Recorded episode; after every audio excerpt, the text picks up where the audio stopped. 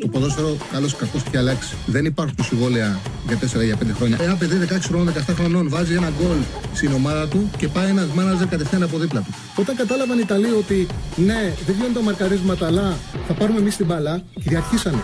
Το χέρι του βοηθού, το χέρι του το μόνο που μπορεί να κάνει να στηριχτεί και για να μην πέσει κάτω. Με το αριστερό και με το δεξί, δεν το βάλει το χέρι. Το, το, το, χέρι του θα συνεχίσει να κινείται. Το βάλει στο πισινό του. Α, μ' αγαπάτε, δηλαδή, Τσάρλι, μ' αγαπάτε. Εννοείται, εννοείται, εννοείται. Καλησπέρα, καλώς ήρθατε σε ένα ακόμα Charlie Θα είμαστε μαζί, αν εσείς και το επιθυμείτε, τις υπόλοιπες, τις επόμενες δύο ώρες. Μαζί με τον Στέφανο, με το Στέφανο Συναδεινό, όπως κάθε μέρα, μαζί με την Πέτρια 65. Ε, κάντε, πριν ξεκινήσουμε, κάντε like, κάντε εγγραφές στο κανάλι μας. Έχουμε ανάγκη την ε, συμμετοχή σας. Λοιπόν, έχουμε πολλά να συζητήσουμε.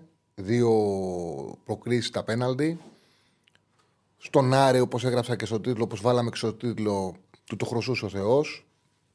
Πολλά χρόνια η ομάδα του Άρη ταλαιπωρείται από αποκλεισμούς στο κύπελο, στο θεσμό, από αποκλεισμούς που έχουν έρθει με ακραίους τρόπους, σε ζευγαρώματα, σε βραδιές που άξιζε να αποκριθεί. Έγιναν ακραία πράγματα για να αποκλειστεί. Χτες ήταν ένα παιχνίδι που η ΑΕΚ είχε τον έλεγχο, ήταν καλύτερη σίγουρα στο πρώτο ημίχρονο. Ο Άρης ισορρόπησε στο δεύτερο, είχε φάσει και την ισοφάριση, πέτυχε την ισοφάριση σε ένα γκολ που είχε μια ακραία λαθασμένη ενέργεια ο Ρώτα. Ο Ρώτα ε, στη συγκεκριμένη φάση είχε αποφασίσει για ένα περίεργο λόγο να κάνει βουτιές με στην περιοχή. Στην προηγούμενη φάση πριν τον γκολ του Μωρόν έχει σε μια ε, έτσι, μονομαχία με τον Φαμπιάνο αποφασίζει να πέσει, κερδίζει την κίτρινη κάρτα ε, του Φαμπιάνο. Ο Φαμπιάνο έγινε έξαλλος γιατί όντως, άμα δείτε τη φάση, υπήρξαν ε, σπροξήματα μεταξύ τους και ο Ρότα απλά αποφάσισε να πέσει. Και δεν ξέρω, το, του είχε μείνει στο μυαλό του και γίνεται εκτέλεση κόρνερ και η μπάλα λίγο πριν κατευθυνθεί στο κεφάλι του Μωρόν. Παίρνει μια, και ο Μωρόν είναι στο ένα μέτρα από την αιστεία. Παίρνει μια απόφαση ο Ρότα να κάνει βουτιά ανάποδη και ο Μωρόν κάνει την κεφαλιά. Ήταν μπροστά στη φάση. Είναι πολύ περίεργη για την δράση. Ήταν μπροστά, ήταν πρώτος στην μπάλα. Ε, και ο Μωρόν μόνος σου κάνει το 1-1. Στη συνέχεια η Άκη είχε την ε, εδαφική επιρροχή, είχε περισσότερες στιγμές, όχι πολλές για να κάνει το 1-2. Όμως ο Άρης με το πλάνο του, με το στρί του, κατάφερε να αντέξει, να κρατήσει το παιχνίδι στη ισοπαλία, να το πάει στα πέναλτι και εκεί αυτή τη φορά να το κερδίσει Είχαμε κάποιες παράλογες επιλογές από τον ε, Αλμέιδα στους ποδοσφαιριστές που αποφάσισαν να εκτελέσουν τα πέναλτι, αλλά OK. Okay, δεν μπορείς να κάνεις κριτική για τα πέναλτι. Τα, τα πέναλτι είναι και θέμα ψυχολογίας. Είναι και θέμα ημέρας. Δηλαδή, για παράδειγμα, όταν πήγε το Ολυμπιακός Παναναναϊκό στα πέναλτι, με, τις, με τους παίκτες που τελειώσανε την παράταση οι δύο ομάδες, φάνταζε ότι είχε πλεονέκτημα ο Ολυμπιακός. Τελικά, οι αμυντικοί του Παναναναϊκού εκτελέσανε καλύτερα και ε, πήρε ο Παναθηναϊκός στην ε, πρόκριση. Ναι, αυτό που θέλω να πω πριν πάμε στο ντέρμπι για τον Άρη είναι ότι είναι μια εξαιρετική προπονητική δουλειά αυτή που κάνει ο Μάτζιος. Δηλαδή η ομάδα που πήρε ε, δεν δικαιολογεί, πραγματικά δεν δικαιολογεί ε, πρόκριση επί της ΑΕΚ. Ε, δεν δικαιολογεί η ομάδα που πήρε όταν την ανέλαβε να διεκδικήσει τίτλο δεν δικαιολογεί να είναι ακόμα και τόσο κοντά στην τέταρτη θέση και αν κερδίσει την Κυριακή των Ολυμπιακών να έχει δικαίωμα, δικαίωμα λέω, να την λο, λοξοκοιτάξει. Ε, δεν ήταν μια ομάδα που του έδινε δυνατότητα φέτος να πετύχει στόχους. Τα κατάφερε, τη μάζεψε πάρα πολύ, έφτιαξε σύνολο, την έβαλε πολύ κοντά σε αυτό που έπαιζε στην πρώτη του θητεία πλέον έχουν καταλάβει όλοι. Δηλαδή, για μένα πρέπει να. Πώς να το πω, να βάλουν υπογραφές, να αναγκάσουν τον Καραπίδη και να βάλουν υπογραφές, ώστε ό,τι και να συμβεί ο Μάτζιος να μην κουνηθεί ποτέ ξανά από τη θέση του. Είναι ο ιδανικός άνθρωπος για να βρίσκεται σε αυτή την ομάδα. Ε, ο ιδανικός άνθρωπος για να βρίσκεται στην ομάδα. Και κάνω, έκανε αυτά τα άλματα και έχει. Γιατί δεν ήταν, ήταν το, το χτεσινό ήταν ε, μια συνέχεια. Δηλαδή, ο Άρης έχει κερδίσει τον Παναθηναϊκό, ο Άρης κέρδισε τον ΠΑΟΚ. Ο Άρης κατάφερε να είναι ανταγωνιστικός. Με την ΑΕΚ είναι ο Παπαρίνα και λέει ο φίλος Ε, ταμπούρι 120 λεπτά λέει ο, α, για τον Παναθηναϊκό λέει για τον, α, για τον Άρης Άξ ζητάνε και άποψη για τα πέναλτι. Κοίταξε να δεις. Το πέναλτι που ζητάει η Άξ στο Ρόουζ δεν θα μπορούσε κάποιος να πει κάτι αν το δίνει.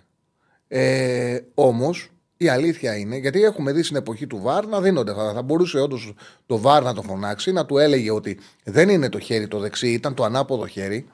Στην πραγματικότητα, καλώς δεν το έδωσε. Εγώ δεν μπορώ ποτέ να διαμαρτυρόμαι για τέτοιες φάσεις.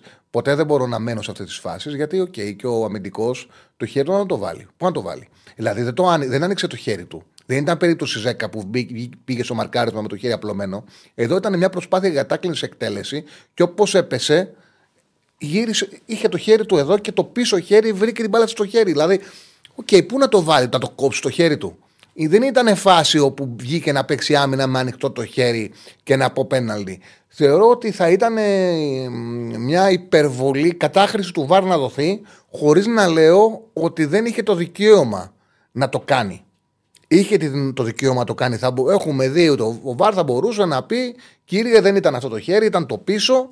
Οπότε σε φωνάζω, δέστο. Άμα τον φωνάξει, τι να πει. Θα του δίνει τη φωτογραφία, θα έλεγε πέναλτι. Όμως θα ήταν υπερβολική χρήση του Βάρ. Γιατί το ξαναλέω, δεν ήταν περίπτωση Ζέκα. Δεν βγήκε να ανοίξει το σώμα του. Έκανε ένα τάκλινο ροζ και όπως γύρισε το σώμα του, το πίσω χέρι βρήκε στο χέρι. Οπότε εγώ θεωρώ, η άποψή μου είναι ότι σωστά ο, το Βάρ και ο Νταμπρόσκι ο Νταμπάνοβι, συγγνώμη, δεν έδωσαν ε, το συγκεκριμένο πέναλτι. Ε, το σπρώξιμο του Ρότα Σουλεϊμάνοφ ήταν μια φάση εξέλιξη. Ε, ε, νομίζω ήταν του Πίλιου. Δηλαδή τη φάση του Πίλιου.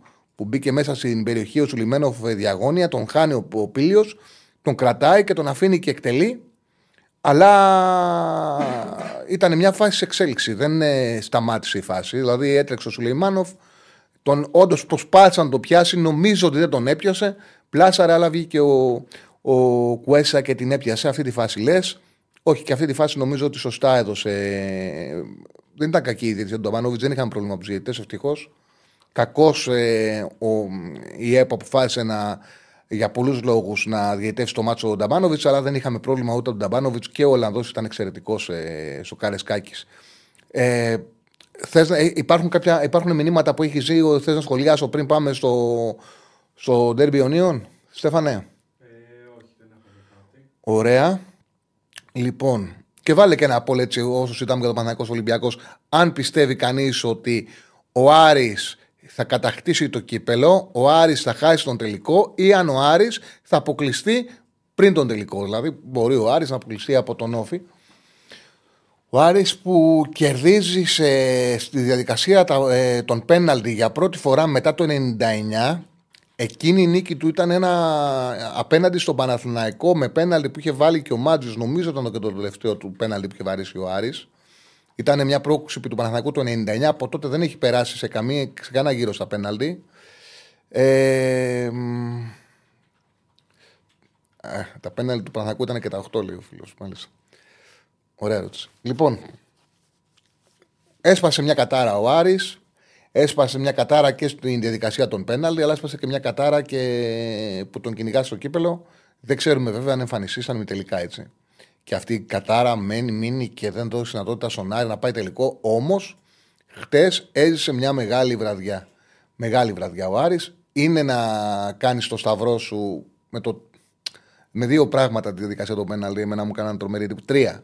Η σειρά, ε, ε, οι επιλογές Αλμέιδα Δηλαδή να έχεις Αραούχο Φερνάντες διαθέσιμους, να τους έχεις βάλει σαν αλλαγή και να μην τους δώσεις πέναλτι. Μου κάνει εντύπωση. Ε, το τι έκανε ο Θανασιάδης στα πέναλτι. Δεν ξέρω. Δεν έχω δει. Νόμιζα ότι η χειρότερη εμφάνιση του φύλακα που έχω δει στη δικασία των πέναλτι ήταν του Καρνέζη στο Μουντιάλ με την Κωνσταντίνα. Ναι, που έλεγε παιδί μου, αν βαρέσουν 50 πέναλτι δεν πρόκειται να πιάσει κανένα. Έπεφτε, ο Καρνέζης έπεφτε αργά. Καρνέζης έπεφτε αργά και τότε τους είχε φωνάξει και ο διαιτητής και τους είχε πει: Μην ε, περνάτε τη γραμμή. Γιατί ακόμα δεν ήταν ο κανονισμός που το ελέγχανε και αυτά. Ήταν ε, δηλαδή στο μάτι του διαιτητή. Και ο Καρνέζης το τηρούσε βλαβικά ενώ ο Νάβα ε, ε, έβγαινε, δεν έδωσε καμία σημασία και δεν μας άφηνε περιθώριο να, να πιστέψουμε ότι πιάσουμε πέναλτι. Αυτό που έκανε ο Θανασιάδης χτες ήταν χειρότερο από την άποψη ότι βιαζόταν να πέσει, έπεφτε πριν να εκτέλεση και έδινε και όλη του τη φόρα να φύγει στη γωνία μακριά, να μην έχει καμιά πιθανότητα ρε παιδί μου μπάσκετ το πιάσει με το πόδι αν σουτάρεις στο, στο κέντρο αντίπαλος. Δηλαδή έκανε και βιασική εκτείναξη και έδειχνε στον αντίπαλο που θα πέσει. Δεν ήταν τον ξεγελούσανε. Δεν τον ξεγελούσανε. Βλέπαν ότι πέφτει και βαρέσαν, βαρέσαν τον πέναλτι από την άλλη. Ήταν ε, απίστευτη έτσι, η, η, η αντίδρασή τους απέναντι και δεν καταλαβαίνεις καν το φύλακας. Βλέπεις ότι πέφτεις όλα τα από την άλλη, βλέπεις ότι βιάζεσαι και φεύγεις νωρίτερα. Ε, περίμενε και σε ένα πέναλ τον αντίπαλο να εκτελέσει και πέσε μετά. Μπορεί και να μην προλάβεις, αλλά μπορεί να σου στείλουν και πάνω σου στη σέντρα, ε, στο κέντρο και κατά λάθος να πιάσεις ένα. Δηλαδή δεν συνηθίζω, δηλαδή δεν μπορώ να συνηθίζω να σχολιάζω το φυλάκι για τη διαδικασία των πέναλτι, αλλά πραγματικά αυτό που έκανε ο Αθανασιάδης ήταν εντυπωσιακό. Ήταν εντυπωσιακό. Έφευγε εκτός, δηλαδή δεν είχε καμία δυνατότητα, δεν σου έφερε περιθώριο να σκεφτείς ότι μπορεί να το χάσεις. Και το άλλο είναι αφού έχουμε δει όλοι τι κάνει ο Αθανασιάδης, πώς γίνεται ρε Βατζίδη να στείλεις την μπάλα εκεί που την έστειλες; Πραγματικά έχουμε δει όλοι τι κάνει ο Αθανασιάδης. Πώς γίνεται να κάνεις αυτή την εκτέλεση; OK. Okay. Μεγάλη πρόκληση του Άρη. Μένει πλέον μόνο το πρωτάθλημα στην ΑΕΚ. Που δεν ήταν χειρότερη από τον Άρη. Εγώ νομίζω ότι έχασε. Ότι πλήρωσε και δικαίως πλήρωσε το γεγονός ότι παράτησε το πρώτο μάτσο. Ε, δεν είναι εύκολο πάντα να πηγαίνεις στη Ρεβάν να θες νίκη και να το καταφέρνεις. Ούτε είναι εύκολο πάντα αλλάζοντας όλη σου την ομάδα να παίρνεις αποτέλεσμα. Η ΑΕΚ δεν είναι η περσινή ΑΕΚ. Κάνοντας μεγάλο rotation στο πρώτο παιχνίδι ο Αλμέιδα, δημιούργησε συνθήκες ώστε να είναι ταβάνι το 0-0. Στο δεύτερο ημίχρονο ο Άρης είχε τέσσερις ευκαιρίες, έπρεπε να το πάρει 0-1. Οπότε ναι, η ΑΕΚ άξιζε, ήταν καλύτερη ε, στο μεγαλύτερο διάστημα της χθεσινής Ρεβάν. Όμως το ένα ζευγάρι είναι συνολικά τα δύο παιχνίδια και συνολικά στα δύο παιχνίδια υπήρχε ισορροπία.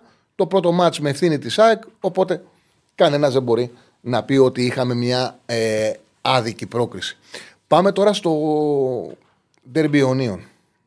Το ποδόσφαιρο, ναι, γράφει ο φίλος το Φετβατζίδη για το τέταρτο του ΑΕΚ Ολυμπιακός που είχε στείλει την μπάλα ε, πάνω, από την, ε, πάνω, πάνω από το Καλατράβα. Λοιπόν, στο Derby Ιωνίων, ο Ολυμπιακός Παναναϊκός, ξέρετε τι, είναι, το λέω το γράφω συχνά, αλλά είναι μια πραγματικότητα. Το ποδόσφαιρο είναι ένα άθλημα το οποίο δεν χρειάζεται για να σε κρατήσει να είναι ελκυστικό. Δεν χρειάζεται να παιχτείς στο πιο υψηλό επίπεδο. Φτάνει να υπάρχει υψηλός ανταγωνισμός και διακύδευμα για το αποτέλεσμα. Δηλαδή το γεγονός ότι βλέπαμε σε άδειο γήπεδο, σε άδειο γήπεδο, ένα Ολυμπιακός Παναθανικό και ξέραμε ότι στο τέλος μια ομάδα θα περάσει και μια ομάδα θα αποκλειστεί, σου κράταγε το ενδιαφέρον. Σου κράταγε το ενδιαφέρον σε ένα ποδοσφαιρικό επίπεδο πολύ χαμηλό. Δηλαδή και οι δύο ομάδες, δηλαδή ξέραμε στο τέλος ότι μια ομάδα θα πανηγυρίσει, μια ομάδα θα αποκλειστεί, μια ομάδα θα γευτεί μια τεράστια χαρά ότι απέκλεισε τον αιώνιο αντίπαλο. Όμως στην πραγματικότητα ε, βλέπαμε δύο προβληματικές ομάδες. Δύο ομάδες οι οποίες ήταν κακά γυμνασμένες, δεν είχαν τη δυνατότητα σε ροή αγώνα να επιτεθούν, δεν είχαν τη δυνατότητα ε, να εκμεταλλευτεί μία τη αδυναμίες της άλλης. Δηλαδή, για παράδειγμα, εγώ θεωρώ ότι έτσι όπως ήταν τα πράγματα, έπαιξε πολύ μεγάλο ρόλο η απουσία του Ελαραμπή και του Γερεμέγεφ. Γιατί το λέω αυτό. Αν είχε. Δεν λέω για τους βασικούς. Λέω για αυτούς που, που μπήκαν στη διάρκεια. Γιατί υπήρχε ένα, υπήρχε ένα κοινό. Δηλαδή, ο Ολυμπιακός έχασε τον βασικό του striker, τον striker που θα έπαιζε αν ήταν παρόν, τον Ελκαμπή, και αυτόν που θα έμπαινε λογικά από τον πάγκο, τον Ελαραμπή. Ο Παναθυναϊκό έχασε τον βασικό του striker και Ιωαννίδη και έχασε έναν παίχτη που ίσως να μην ξεκινούσε, αλλά από τη στιγμή που ήταν εκτός ο Ιωαννίδης, σαν αλλαγή ο Γερεμέγεφ θα έμπαινε. Ε, θεωρώ ότι αν είχε ο Παναθηναϊκός ο Γερεμέγεφ να τον βάλεις στο 70 ή ο Ολυμπιακός τον Εραμπή να τον βάλεις στο 70, αυτοί οι δύο ήταν πολύ πιθανό να πετύχουν γκολ. Το γεγονός ότι δεν υπήρχαν ούτε αυτοί να μπουν ε, έδωσε τη δυνατότητα στις άμυνες να κρατήσουν το 0. Δηλαδή ήταν ε, σημαντικό. Στο πρώτο ημίχρονο ο Παναθηναϊκός το παιχνίδι το έλεγξε. Δηλαδή στο πρώτο ημίχρονο είδαμε έναν Ολυμπιακό εξουδετερεμένο και ένα Παναθηναϊκό να έχει τον έλεγχο, να μην δέχεται καμία φάση και ουσιαστικά να απειλεί τρεις φορές, όχι μεγάλες ευκαιρίες, αλλά ήταν τρεις ε, στιγμές, καλές στιγμές ήταν. Ήταν μια σέντρα του Μαντσίνη και στήσανε μες στο Μαντσίνη. Κεφαλιά του Σπόραρ που έχει αντίθετη φορά το σώμα του Ιωαννίδη, του Πασκαλάκη, αλλά το πιάνει. Έχουμε την, ε, τον γκολ του Βέρμπιτς από την εκτέλεση του Μαντσίνη, όμως ο Βέρμπιτς έφυγε λίγο πιο μπροστά και ήταν site. Και έχουμε και την ε, μεγαλύτερη για μένα ευκαιρία, γιατί ήταν, ε, είχε καθαρή γωνία ο Μαντσίνη, καθαρή γωνία. Ήταν εύκολο να στείλει την μπάλα στην απέναντι γωνία. Όταν κάνει τη σέντρα Χουανκάρ, είναι στο απέναντι δοκάρι ο Μαντσίνη, δεν έχει αντίπαλο παίχτη μπροστά του. Έχει την αντίπαλη γωνία πεντακάθαρη και για ένα περίεργο λόγο σημαδεύει out. Δηλαδή η εκτέλεσή του ήταν ακριβώς εκεί που σημάδεψε, ήταν σωστή, ήταν άρθια, ήταν γεμάτη, αλλά δεν σημάδεψε το τέρμα, σημάδεψε out. Είναι για ένα περίεργο λόγο. Είχε χώρο και χρόνο να αποφασίσει. Είχε τη γωνία εντελώς ανοιχτή και ο Μαντσίνη σε αυτή τη φάση σημάδεψε out. Και πήγε το ημίχρονο στο 0-0. Στο δεύτερο ημίχρονο είναι ένα τελείως διαφορετικό παιχνίδι. Τελείως διαφορετικό παιχνίδι. Μπαίνει ο Ολυμπιακός, έχει κερδίσει το κέντρο. Εκμεταλλεύεται το γεγονός ότι ε, Μπερνάρ και Βιλένα έχουν μείνει από δυνάμεις εντελώς. Ε, χάνει αρκετές φορές την μπάλα ο, ο, και οι δύο χάφ του Παναθηναϊκού στην πίεση του Ολυμπιακού. Εύκολης απόλυτη κατοχής. Ο Παναθηναϊκός κάνει μέτρα, ο Ολυμπιακός κερδίζει μέτρα και ο Ολυμπιακός έχει, έχει τέσσερις καλές στιγμές, τέσσερις ευκαιρίες μέχρι το διάστημα που αλλάζει το παιχνίδι ο Τερήμ. Δηλαδή στο 48 ο Φορτούνης εκτελεί φάουλ. Ο Ντόι παίρνει την κεφαλιά. Όμως η μπάλα πήγε στον ε, Λοντίγκιν. Στο 59 ο Ροντινέη βγαίνει στην πλάτη του Χανκάρ, μπαίνει στην περιοχή. Ε, εκτέλεσε όμως από δύσκολη γωνία και το πιάνει και το πιάσε ε, ο Λοντίγκιν. Και στο 64 είχε άλλη μια ευκαιρία από ένα σημαίνο όπου η μπάλα έμεινε. Ο Ποντένσε πάσαρε στο Μασούρα και ο Μασούρας από αριστερά από δύσκολη γωνία έστειλε την μπάλα πάνω από το Λοντίγκιν. Αυτέ ήταν οι φάσει μέχρι το 64. Και έρχονται οι παρεμβάσεις των προπονητών και ο Καρβαλιάλ ρωτήθηκε στην ε, συνέντευξη τύπου γιατί έβγαλε τον Αλεξανδρόπουλο, είπε ότι έχει κάποιες ενοχλήσεις στα πλευρά, αλλά επειδή ήταν ζεστός, δεν ένιωθε πρόβλημα εκείνη τη στιγμή. Και ο, ο, ο, στη συνέχεια, στη δευτερολογία του είπε ο Καρβαλιάλ ότι ε, τον έβγαλα για τακτικούς λόγους. Δηλαδή το λέω αυτό για να μην μου πει κάποιος ότι έχει ενοχλήσεις ο Αλεξανδρόπουλος. και γι' αυτό είδα τη συνέντευξη τύπου. Ε, για να καταλάβω πάντα πώς σκέφτονται οι προπονητές, παρότι δεν, ε, το τελευταίο, τα τελευταία χρόνια δεν ήταν τη παλιά η συνέντευξη τύπου. Παλιά οι τύπου είχαν σκληρές από του προπονητές. Τώρα έχουν αλλάξει πολύ. Είναι, υπάρχει μια έτσι πιο άμεση σχέση, κακώ, κακός, αλλά είναι μια πραγματικότητα. Υπάρχει μια άμεση σχέση, ε, σχέση των υπεύθυνων επικοινωνίων των ομάδων με τους ρεπόρτερ των ομάδων. Οπότε οι, οι, οι ερωτήσεις που γίνονται είναι ρε παιδί μου χάδια για τους προπονητές. Είναι πολύ σπάνιο και θα πρέπει να έχει ξέρει ο ρεπόρτερ από κάτω ότι έχει χάσει ε, την εμπιστοσύνη της δίκης του προπονητής για να δεχτεί μια σκληρή ερώτηση. Παρ' όλα αυτά, επειδή θέλω να ξέρω το πώς σκέφτονται οι προπονητές, βλέπω τι συνεντεύξει τύπου. Οπότε και γι' αυτό το λόγο σας προλαβαίνω ότι ο, ρωτήθηκε ο Καρβαλιά για την αλλαγή του Αλεξανδρόπουλου και είπε ότι ναι, είχε ενοχλήσεις, αλλά μπορούσε να συνεχίσει. Τον έβγαλα για τακτικούς λόγους. Το λέω αυτό γιατί ο Αλεξανδρόπουλος ήταν ο πιο φρέσκος παίκτης του αγώνα και φαινόταν ότι είχε περισσότερα τρεξίματα από όλους τους χαφ ε, του γηπέδου πριν του Κότσιρα που ήταν ο Κότσιρας ε, Πασπαρτού, ήταν παντού. Εκείνη την ώρα ο Τερήμ αποφασίζει, μετά από δύο-τρία λεπτά που βγάζει ο Αλεξανδρόπουλο Καρβαλιάλ, να κάνει μια αλλαγή και να βγάλει. Ήταν οι μοναδικές αλλαγές που έκανε στην ε, διάρκεια του 90 λεπτού. Δεν ήθελε να κάνει κι άλλη. Είδε τι έπαθε στην Φιλαδέλφια. Έβγαλε Βιλένα και Μπερνάρ, όπου έχει πρόβλημα ο ε, με, την soft, με το soft χαρακτήρα αυτών των ε, δύο ποδοσφαιριστών. Ε, άμα είχαν ο Τερήμ θα έτρωγε κράξιμο της ζωής του, αμέσως το βγάλατε προπονητάρα. Κοίταξε να δεις. Ε, δεν ξέρω το πόσα λειτουργούσαν αυτοί οι οποίοι κάνουν κριτική του, του αποτελέσματος. Αυτό ήταν κάτι το οποίο το είπα με την ΑΕΚ, γιατί με την ΑΕΚ ε, πράγματι, εγώ ε, το είπα και το έγραψα και με την ΑΕΚ, γιατί πράγματι είχε λάθος αλλαγές. Τώρα δεν συνέβη αυτό. Τώρα οι αλλαγές που έχει κάνει είναι υποχρεωτικές. Ο Τερήμ δεν θέλει να κάνει αλλαγές. Κάνει την παρέμβαση στο 65 που πάει σε 4-3-3 καθαρό, 4-3-3 καθαρό, βγάζει τους παίκτες που δεν πηγαίνανε καλά, βάζει Πέρεθ, βάζει ε, Ζέκα, πάει σε τριάδα με τον Πέρε εξάρι εσωτερικούς στον Κότσερα και τον Ζέκα. Και εκεί που έχει χάσει το 20 λεπτό, ο Παναναναϊκό ξαναπαίρνει μπάλα, ξαναπαίρνει κατοχή, βρίσκει αμυντική ηρεμία και ξανακερδίζει μέτρα. Και εκεί είναι που στο τελευταίο κομμάτι πάει να πάρει το παιχνίδι, όπου χάνει την ευκαιρία από το τακουνάκι του Κότσιρα ο Σπόραρ που είχε μια ένα απογοητευτικό τελείωμα, απογοητευτικό τελείωμα χαμηλού επίπεδου, ε, από έναν φόρο ο οποίος έπαιξε πάνω στον Μπιανκόνε και Ντόι, Ντόι που φαινόταν ότι ήταν σε κακή κατάσταση, ότι είναι μέτρια αμυντική, φαίνεται. Φαίνεται το επίπεδο τους είναι πάρα πολύ χαμηλό. Είναι να απορρεί πώς γίνεται ο Ολυμπιακός να παίρνει στόπερ επίπεδου Μπιανκόνε. Είναι να απορρεί πώς γίνεται στον Ολυμπιακό να παίζει αυτός ο κεντρικός αμυντικός. Παρ' όλα αυτά, ο, στόπερ, ο Σπόρα δεν μπορούσε να το αναδείξει. Είναι τόσο κακή που τους έκανε δύο καθαρές ελικές, αλλά ε, είναι περιορισμένες. Ήταν η ποιότητά τους, ε, ειδικά στην εκτέλεση από την πάσα του κότσου, περιορισμένη. Και το γυριστό του Βέρμπιτς. Δηλαδή, έχει δείξει ο Τερήμ, ο Τερήμ έχει δώσει στον αγώνα την πινελιά από τη διαχείρισή του. Καταρχάς, έχει δείξει ότι δεν επαναλαμβάνει τα ίδια λάθη. Δηλαδή, απόλυτη κατανόηση τι έγινε στη Φιλαδέλφια, ότι από την παρέμβασή του να βγάλει τους δύο εξρέμ, να βγάλει Βέρμπιτ και Μαντσίνη και να περάσει Λιμιό και Αϊτόρ είχε πρόβλημα και ότι η ομάδα του δεν βοηθήθηκε από τις αλλαγές του. Οπότε δεν έκανε αλλαγή. Δηλαδή οι αλλαγές που κάνει ο Τερήμ είναι δύο. Είναι αυτές που ανέφερα. Που έβγαλε Μπερνάρ Βιλένα, έβγαλε τους χειρότερους παίκτες. Ε, τους χειρότερους παίκτες. Δεν είχε και καλούς παίκτες πολύ στο παιχνίδι. Ο Βαγανίδη ήταν καλός στο Παναγού και ο Κότσιρας. Και ο Αράου φυσικά. Και από τον Ολυμπιακό ήταν καλός ο Αλεξανδρόπουλος. Είχε τα τρεξίματά του όπως έχει πάντα ο Μασούρας.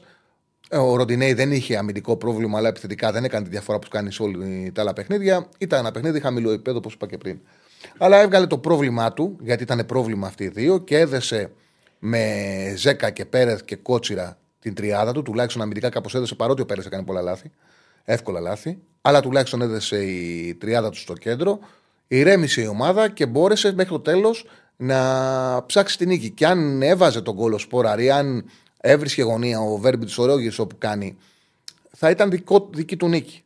Μετά, αυτό το οποίο πληρώνει και αναγκάζεται να κάνει extreme πράγματα και ουσιαστικά ο Παναγό να μην μπορεί να παίξει την παράταση, γιατί ο Παναγό την παράταση δεν την έπαιξε, είναι ότι κατέρεσαν οι παίκτες. Και εδώ είναι ένα ζήτημα το ότι πώς γίνεται, ρε παιδί μου. Δεν θεωρώ, δεν είναι φυσιολογικό. Και άκουγα και το φίλο μου τον Παλομπαρίν, τον Ανδρέα, που εντάξει, κάνει τη μετάδοση και την ώρα, αλλά το ίδιο είναι φίλος μου Ανδρέας και καλός σπίγκερ γιατί ποτέ δεν προκαλεί και πάντα, δηλαδή ποτέ δεν ε, πηγαίνει πάνω το ενδιαφέρον. Είναι πολύ καλός να κάνει μεταδόσεις. Πολύ καλός. Απλά ρε παιδί μου, δεν είναι φυσιολογικό να παθαίνει ένας παίκτης κράμπες όλο το σώμα. Είναι αθλητής.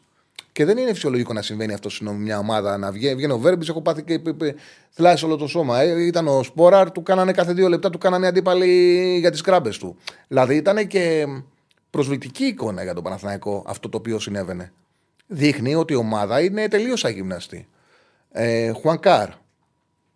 Χουανκάρ βγαίνει ε, επειδή δεν μπορεί να συνεχίσει το παιχνίδι. Σπόραρ βγαίνει επειδή δεν μπορεί να συνεχίσει το παιχνίδι. Βέρμπιτς βγαίνει επειδή δεν μπορεί να συνεχίσει το παιχνίδι και αναγκάζεται ο Τερήμα επειδή δεν έχει άλλους χαφ. Δεν είχε χαφ διαθέσιμο. Δεν είχε άλλο επιθετικό διαθέσιμο. Δεν είχε να βάλει κάποιον. Αναγκάζεται να γεμίσει την ομάδα στόπερ και να βάλει τον Ακαϊντίν σε ντερφόρ. Η αλήθεια είναι ότι δεν θα έδινε και τίποτα παραπάνω ο Σπόρα από τον Ακαϊντίν. Τι έβαλε, τι κράταγε το Σπόρα, ήταν πιθανό, άμα ήταν και διαθέσιμο, να βάραγε πέναλτι και να το είχαν. Ε, εντάξει, ίσως να είναι υπερβολή αυτό που λέω, αλλά OK. Okay. Okay. Δεν, δεν, έδινε, δεν έδινε κάτι. Ο Σπόραρ από ένα σημείο και μετά δεν έδινε κάτι. Ουσιαστικά ο Μαντσίνι είναι και ο Μαντσίνι το ίδιο, σωστό, αλλά τουλάχιστον ο Μαντσίνι είχε να δώσει και δύο-τρία τρεξίματα στην παράταση όσο έπαιξε. Και αναγκάστηκε ο Παναθηναϊκός. Εγώ πρώτη φορά ομολογώ ότι δεν ξέρω πώς έπαιξε η παράταση. Δεν μπορούσα να καταλάβω. Είχε τρία, έπαιζε κάποια στιγμή με τρία στόπερ, κάποια στιγμή γινόντουσαν δύο. Ο Καϊντίν ήταν σε φόρ. Μία έβλεπα τον Αράο αμυντικό χάφ, μία τον έβλεπα, τον έβλεπα στόπερ. Δεν έβγαινε άκρη. Έβλεπε στον κότσιρα δεξί εξτρέμ κάποια στιγμή πήγε να τελειώσει με 4-4-2. Δεν ήταν ξεκάθαρο τι, τι πήγε να κάνει. Τι, πήγε, τι έκανε ο Τερήμ τακτικά, εντάξει, σημαντικότητα ήταν να κρατήσει το 0-0. Και εκεί για μένα φαίνεται η τεράστια. Εγώ δεν θυμάμαι χειρότερο από τον Ολυμπιακό. Και γι' αυτό το λόγο, οκ, okay, καταλαβαίνω ότι είναι πρώτη επιτυχία του Τερήμ. Είναι πραγματικά πρώτη επιτυχία του Τερήμ. Καταλαβαίνω ότι ο Παναθανικό χτες είχε τρομερό πρόβλημα φυσικής κατάστασης. Ότι έπρεπε να κερδίσεις το πρώτο, το πρώτο παιχνίδι με ένα γκολ διαφορά. Οπότε θα ήταν πιο εύκολη η διαχείριση σήμερα. Όμως στην πραγματικότητα η εικόνα είναι προβληματισμού. Δηλαδή, είδε μια ομάδα εντελώς αγυμναζή, είδε μια ομάδα η οποία δεν έχει βάθος στο ρόστερ.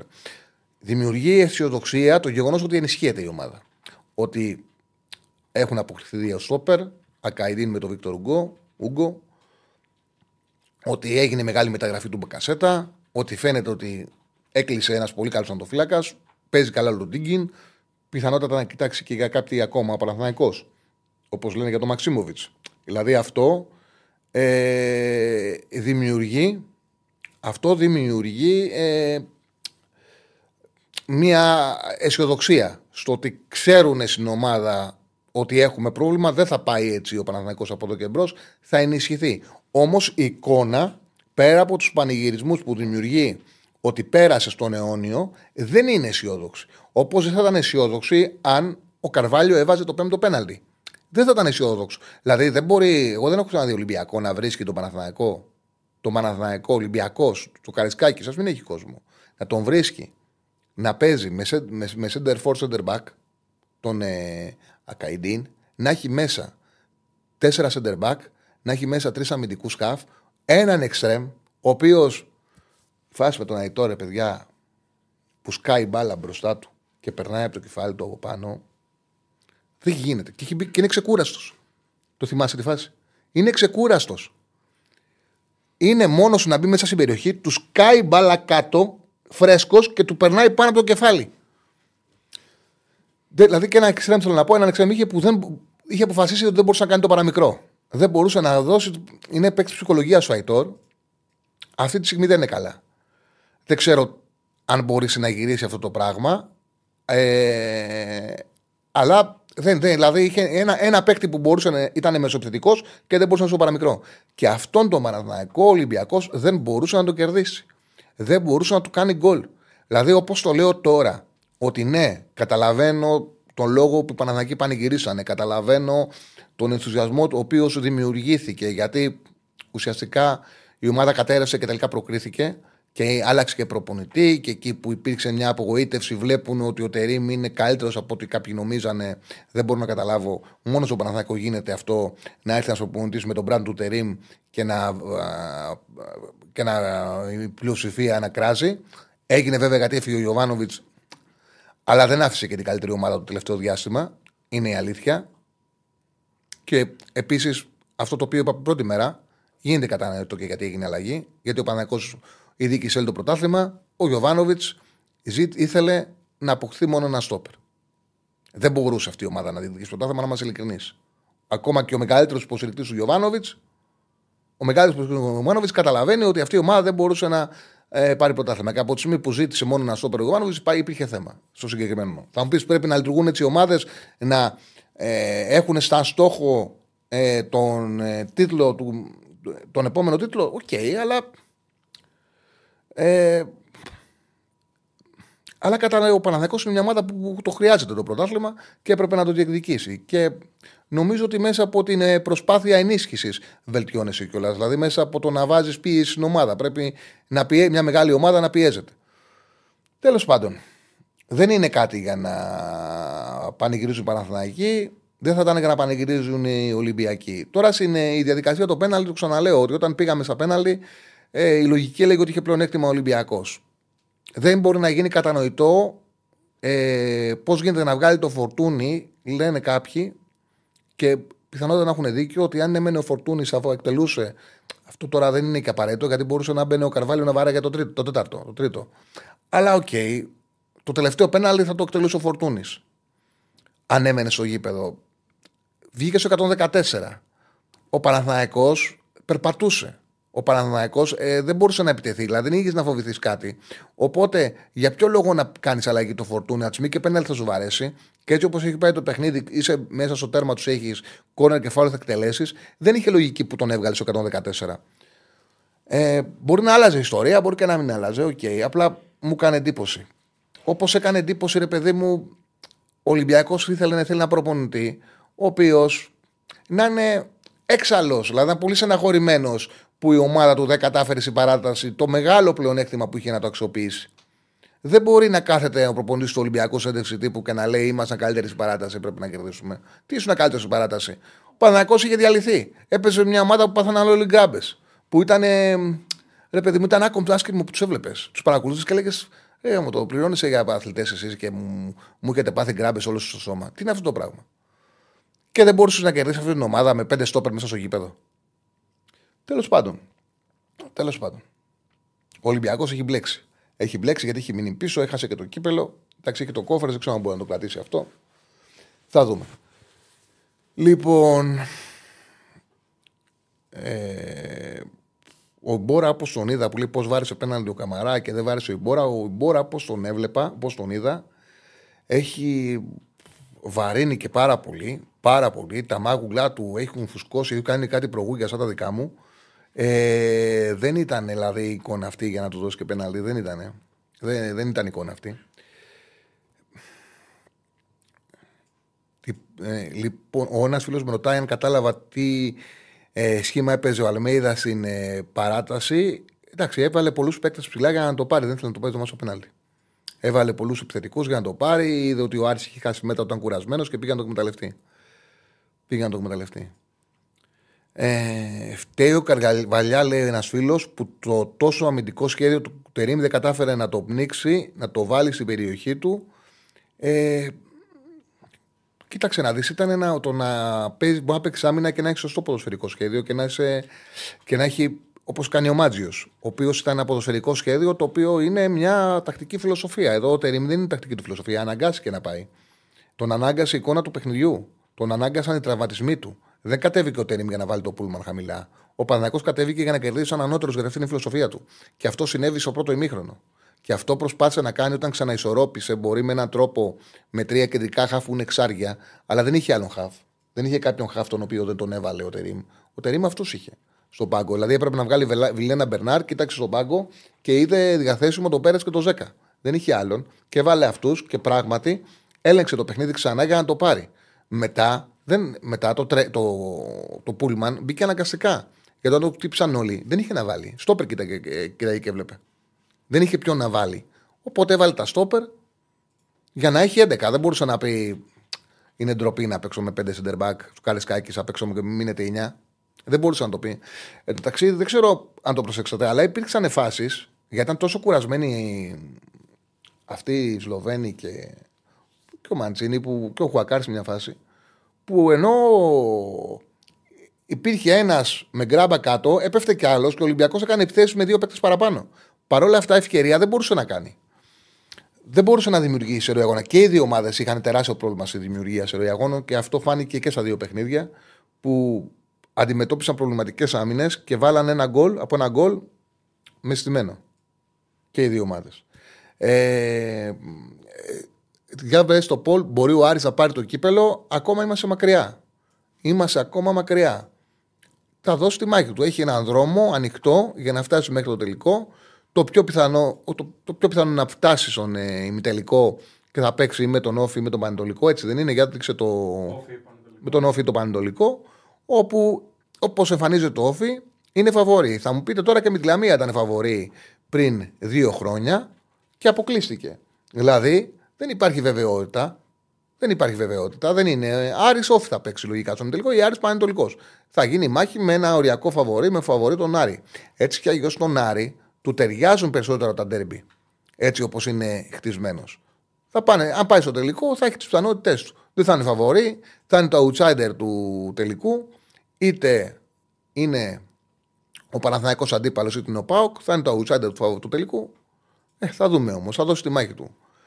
Ο Γετβάη, ε, ένα από αυτά τα, έχει κάνει κάποια πράγματα ο Τερήμ. Δηλαδή, και έχει δώσει μια, κάποια στοιχεία στον Παναθηναϊκό, κάποιους παίκτες, έχει κερδίσει κάποιους παίκτες που δεν είχε. Δηλαδή, ο Γετβάη παίζοντας δεξί στόπερ πάει καλύτερα από ότι σαν αριστερό που υπέφερε και έκανε το ένα λάθος με το άλλο. Και γι' αυτό το λόγο τον προτιμά από το Σέγκεφελτ.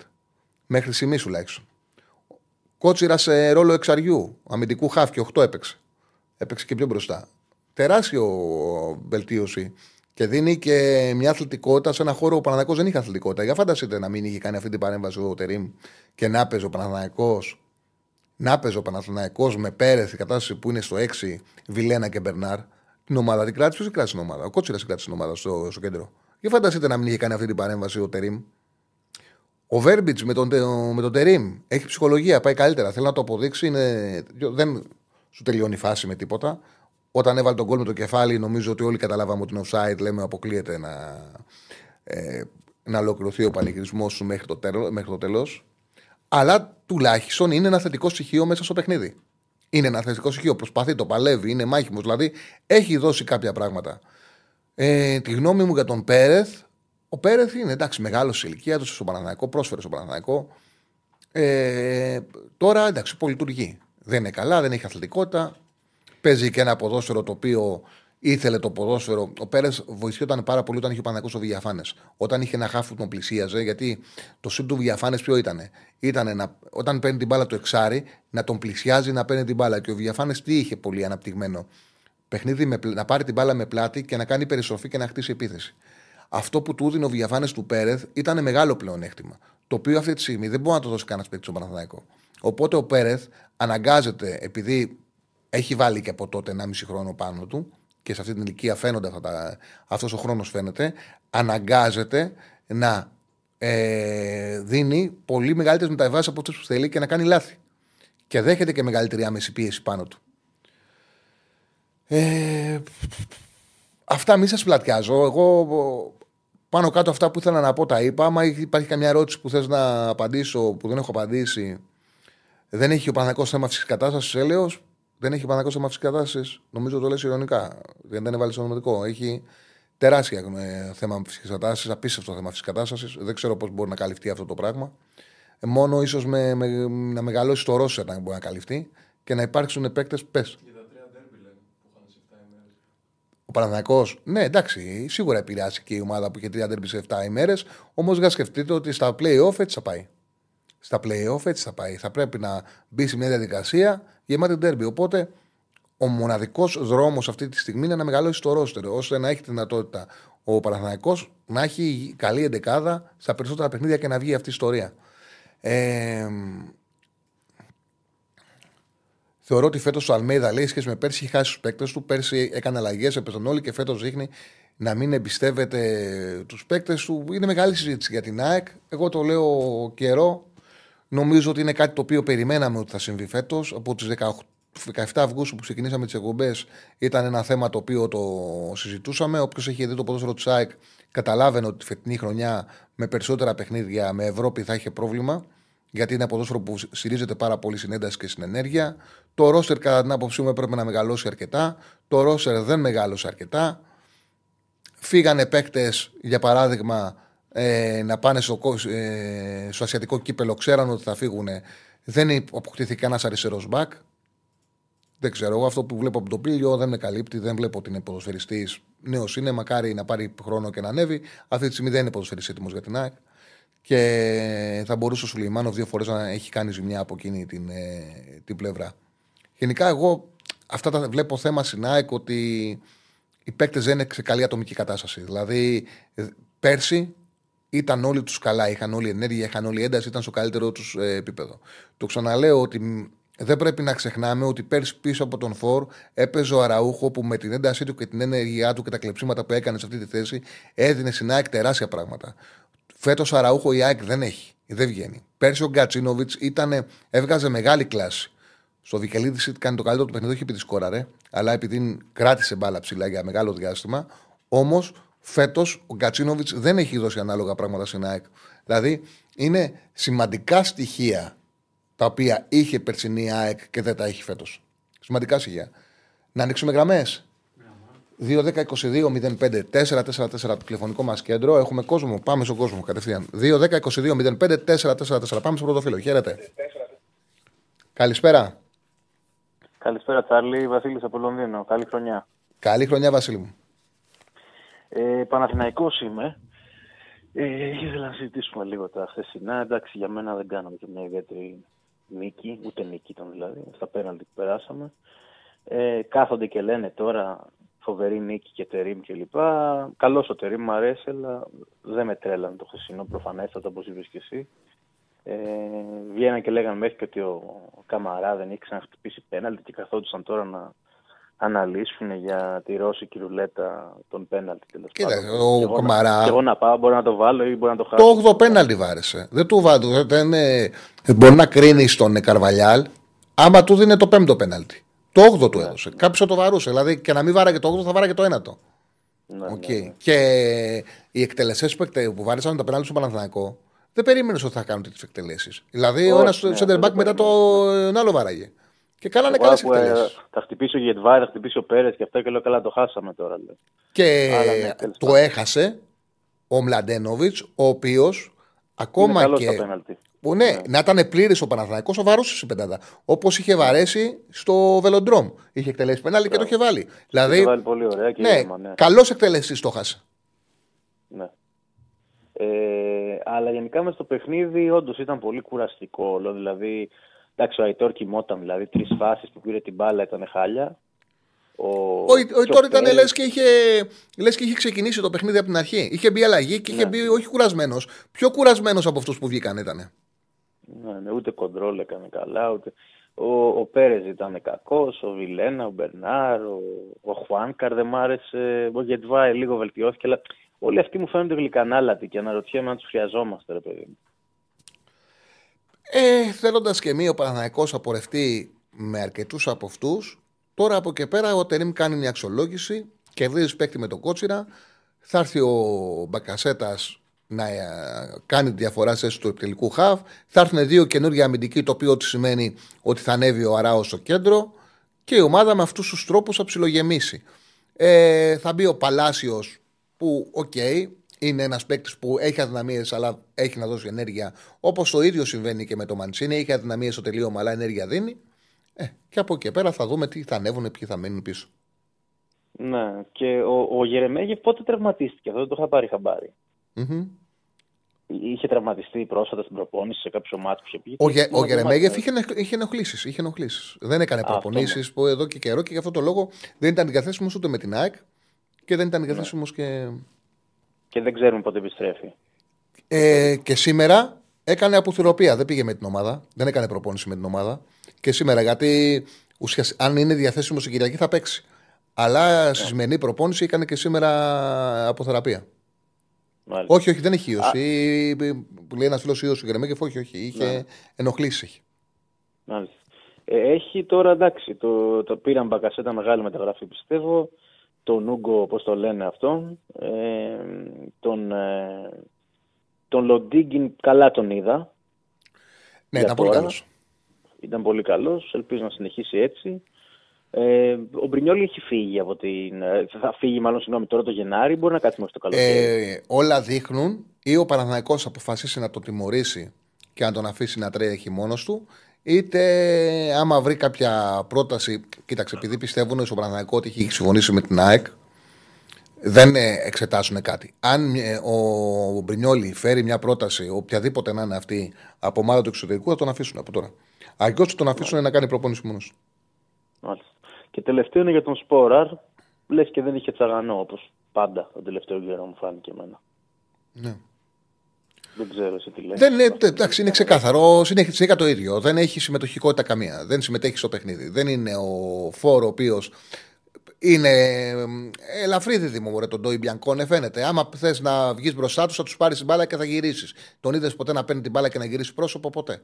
Έχει εύκολη απώλεια κατοχής. Είναι ένα center for, ο οποίος είναι ο ιδανικός. Αν ρε παιδί μου είσαι ρε παιδί μου χαλαρός και θες να τσιτώσεις τα νεύρα σου, να το βάλεις να το παρακολουθείς και να νευριάσεις. Είναι ο ιδανικό. ναι. Ε. Έγινε Τσάρλι. Να είσαι καλά. Λοιπόν, δεν ξέρω, προ- μου- επειδή στέλνουν και άλλοι ότι ο Γερεμέγεφ έχει ίωση. Δεν ξέρω αν κόλλησε και ίωση. Αλλά ο Γερεμέγεφ είχε ενοχλήσει πριν από το μάτς με την ΑΕΚ και σήμερα, το, αυτό το γνωρίζω, ε, έκανε αποθεραπεία. Γιατί σήμερα τον περιμένανε να δουν αν θα προπονηθεί για να παίξει η Κυριακή. Δεν έκανε προπόνηση με την ομάδα. Ε, για τον Μπιλάλ που στέλνετε όλοι. Με τον Μπιλάλ είχε κάνει μια συνάντηση ο Παπαδημητρίου ε, δεν ξέρω αν έχει κάνει άλλη. Μπορεί να έχει κάνει κι άλλη. Αλλά είχε κάνει σίγουρα μια συνάντηση τον Νοέμβριο. Όπου ο Μπιλάλ δεν δέχτηκε να παραμείνει στο Παναθηναϊκό γιατί δεν τον βλέπουν. Δεν τον έβλεπουν. Τώρα, αν είναι τελειωμένο. Γιατί τελειώνει το συμβόλαιο το καλοκαίρι του Μπιλάλ. Το συμβόλαιο του Μπιλάλ λύγει το καλοκαίρι. Δεν ανανέωσε. Δεν έχει ανανέωση. Οπότε αυτή τη στιγμή ο Μπιλάλ είναι ένας ποδοσφαιριστής που είναι διαθέσιμος να κλείσει παντού. Όπως καταλαβαίνετε, ότι από τη στιγμή ο Παναθηναϊκός δεν έχει συμβόλαιο με τον Μπιλάλ, δεν μπορεί να τον εμφανίσει να παίξει. Γιατί κατευθείαν όποιο τον δει τον παίρνει ελεύθερος. Ε, δεν ξέρω αν θα ξαναγίνει η προσπάθεια για τον Μπιλάλ, γιατί ο Μπιλάλ είναι 20 χρονών. Ή αν έχουν κρίνει στο Παναθηναϊκό ότι δεν μπορεί να παίξει πρώτη ομάδα. Εγώ το ξαναλέω, δεν έχω χρόνο να κάθομαι να βλέπω τη β' ομάδα του Παναθηναϊκού και να έχω εικόνα για τον ποδοσφαιριστή. Δεν έχω εικόνα για τον Μπιλάλ. Απλά τα χρόνια έχουν περάσει, είναι 20, δεν έχει παίξει καθόλου. Το ξαναλέω, εγώ σέβομαι το γεγονός ότι δεν ανανέωσε ο Μπιλάλ. Τι να ανανέωσε να κάνει, όταν μίλησε με τον Παπαδημητρίου. Και αυτή τη στιγμή ένας παίκτης το καλοκαίρι φεύγει. Οπότε δεν έχει νόημα. Λοιπόν, έχουμε γραμμές. Ο Ντραγκόφσκι δίνεται ότι, είναι, ότι έχει συμφωνήσει για δανεισμό μέχρι το καλοκαίρι με μια οψιόν αγοράς εκεί. Ε, γιατί ο Παναναναϊκός δεν, πλέον δεν έχει πάει, πάει με τα χίλια να δώσει τη μάχη του για το πρωτάθλημα. Δεν αφήνει, δεν μπορεί να αφήσει τον ε, Λοντίγκιν που ήταν εκπληκτικός χτες χωρίς δεύτερο. Θα έχει δύο. Τώρα τι θα κάνει δεν ξέρω. Ο Τερήμ. Πάμε στο φίλο. Χαίρετε. Χαίρετε. Γεια σου, Τσάρλι. Καλησπέρα. Καλησπέρα. Δημήτρη Σάεκ. Γεια σου. Τα πούμε τις τελευταίες μέρες δύο-τρει φορές. Ε, λοιπόν, θέλω να πω δύο-τρία πραγματάκια. Να, να αρχίσω πρώτα απ' όλα από τον Ολυμπιακό. Και θέλω να πω ότι ο Ολυμπιακός, κατά τη γνώμη μου, το μεγαλύτερο λάθος που συμβαίνει στον οργανισμό γενικά του Ολυμπιακού είναι ότι γίνονται τακτικά αλλαγές προπονητών, παιχτών, πολλών κτλ. Και κατά τη γνώμη μου πρέπει να πάρουν μια απόφαση να σταματήσουν τα 2-2-2-2 εκατομμύρια κάθε 5-6 μήνες σε διάφορους γύρω-γύρω, να βάλουν 10 όλα μαζί που λέει ο λόγος και να φέρουν έναν άνθρωπο αναγνωρισμένης αξίας. Εντάξει, ξέρω ότι δεν μπορεί να έρθει αύριο ο Βαλβέρδε, ας πούμε, πάλι στην Ελλάδα, αλλά καταλαβαίνεις πώς το λέω.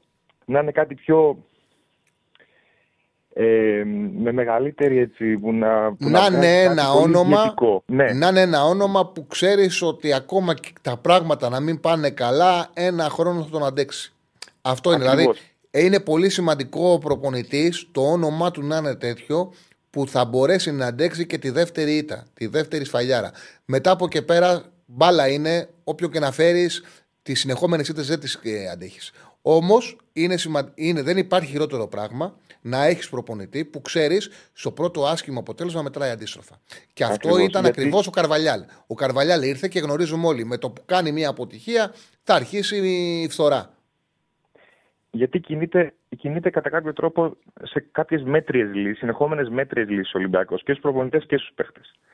Εγώ αυτό βλέπω τουλάχιστον. Και υπάρχει μια α- αρρώστια σε όλο αυτό το πράγμα, σε όλο αυτόν τον οργανισμό ε, γύρω-γύρω. Ε, τώρα για τον Παναθηναϊκό. Ε, εγώ θέλω να πω ότι καταλαβαίνω ότι αυτή η αισιοδοξία που υπάρχει ε, λόγω των αποτελεσμάτων όμως κυρίως. Εγώ συμφωνώ μαζί σου και χαίρομαι πολύ που πραγματικά πιστεύω ότι βλέπεις μπάλα. Γιατί και εγώ δεν βλέπω ε, τόσο θετική εικόνα, αλλά το καλό είναι ότι βλέπω έναν προπονητή που είναι έτοιμος να κάνει τα πάντα, τα πάντα όμως, ώστε να πάρει το αποτέλεσμα που θέλει.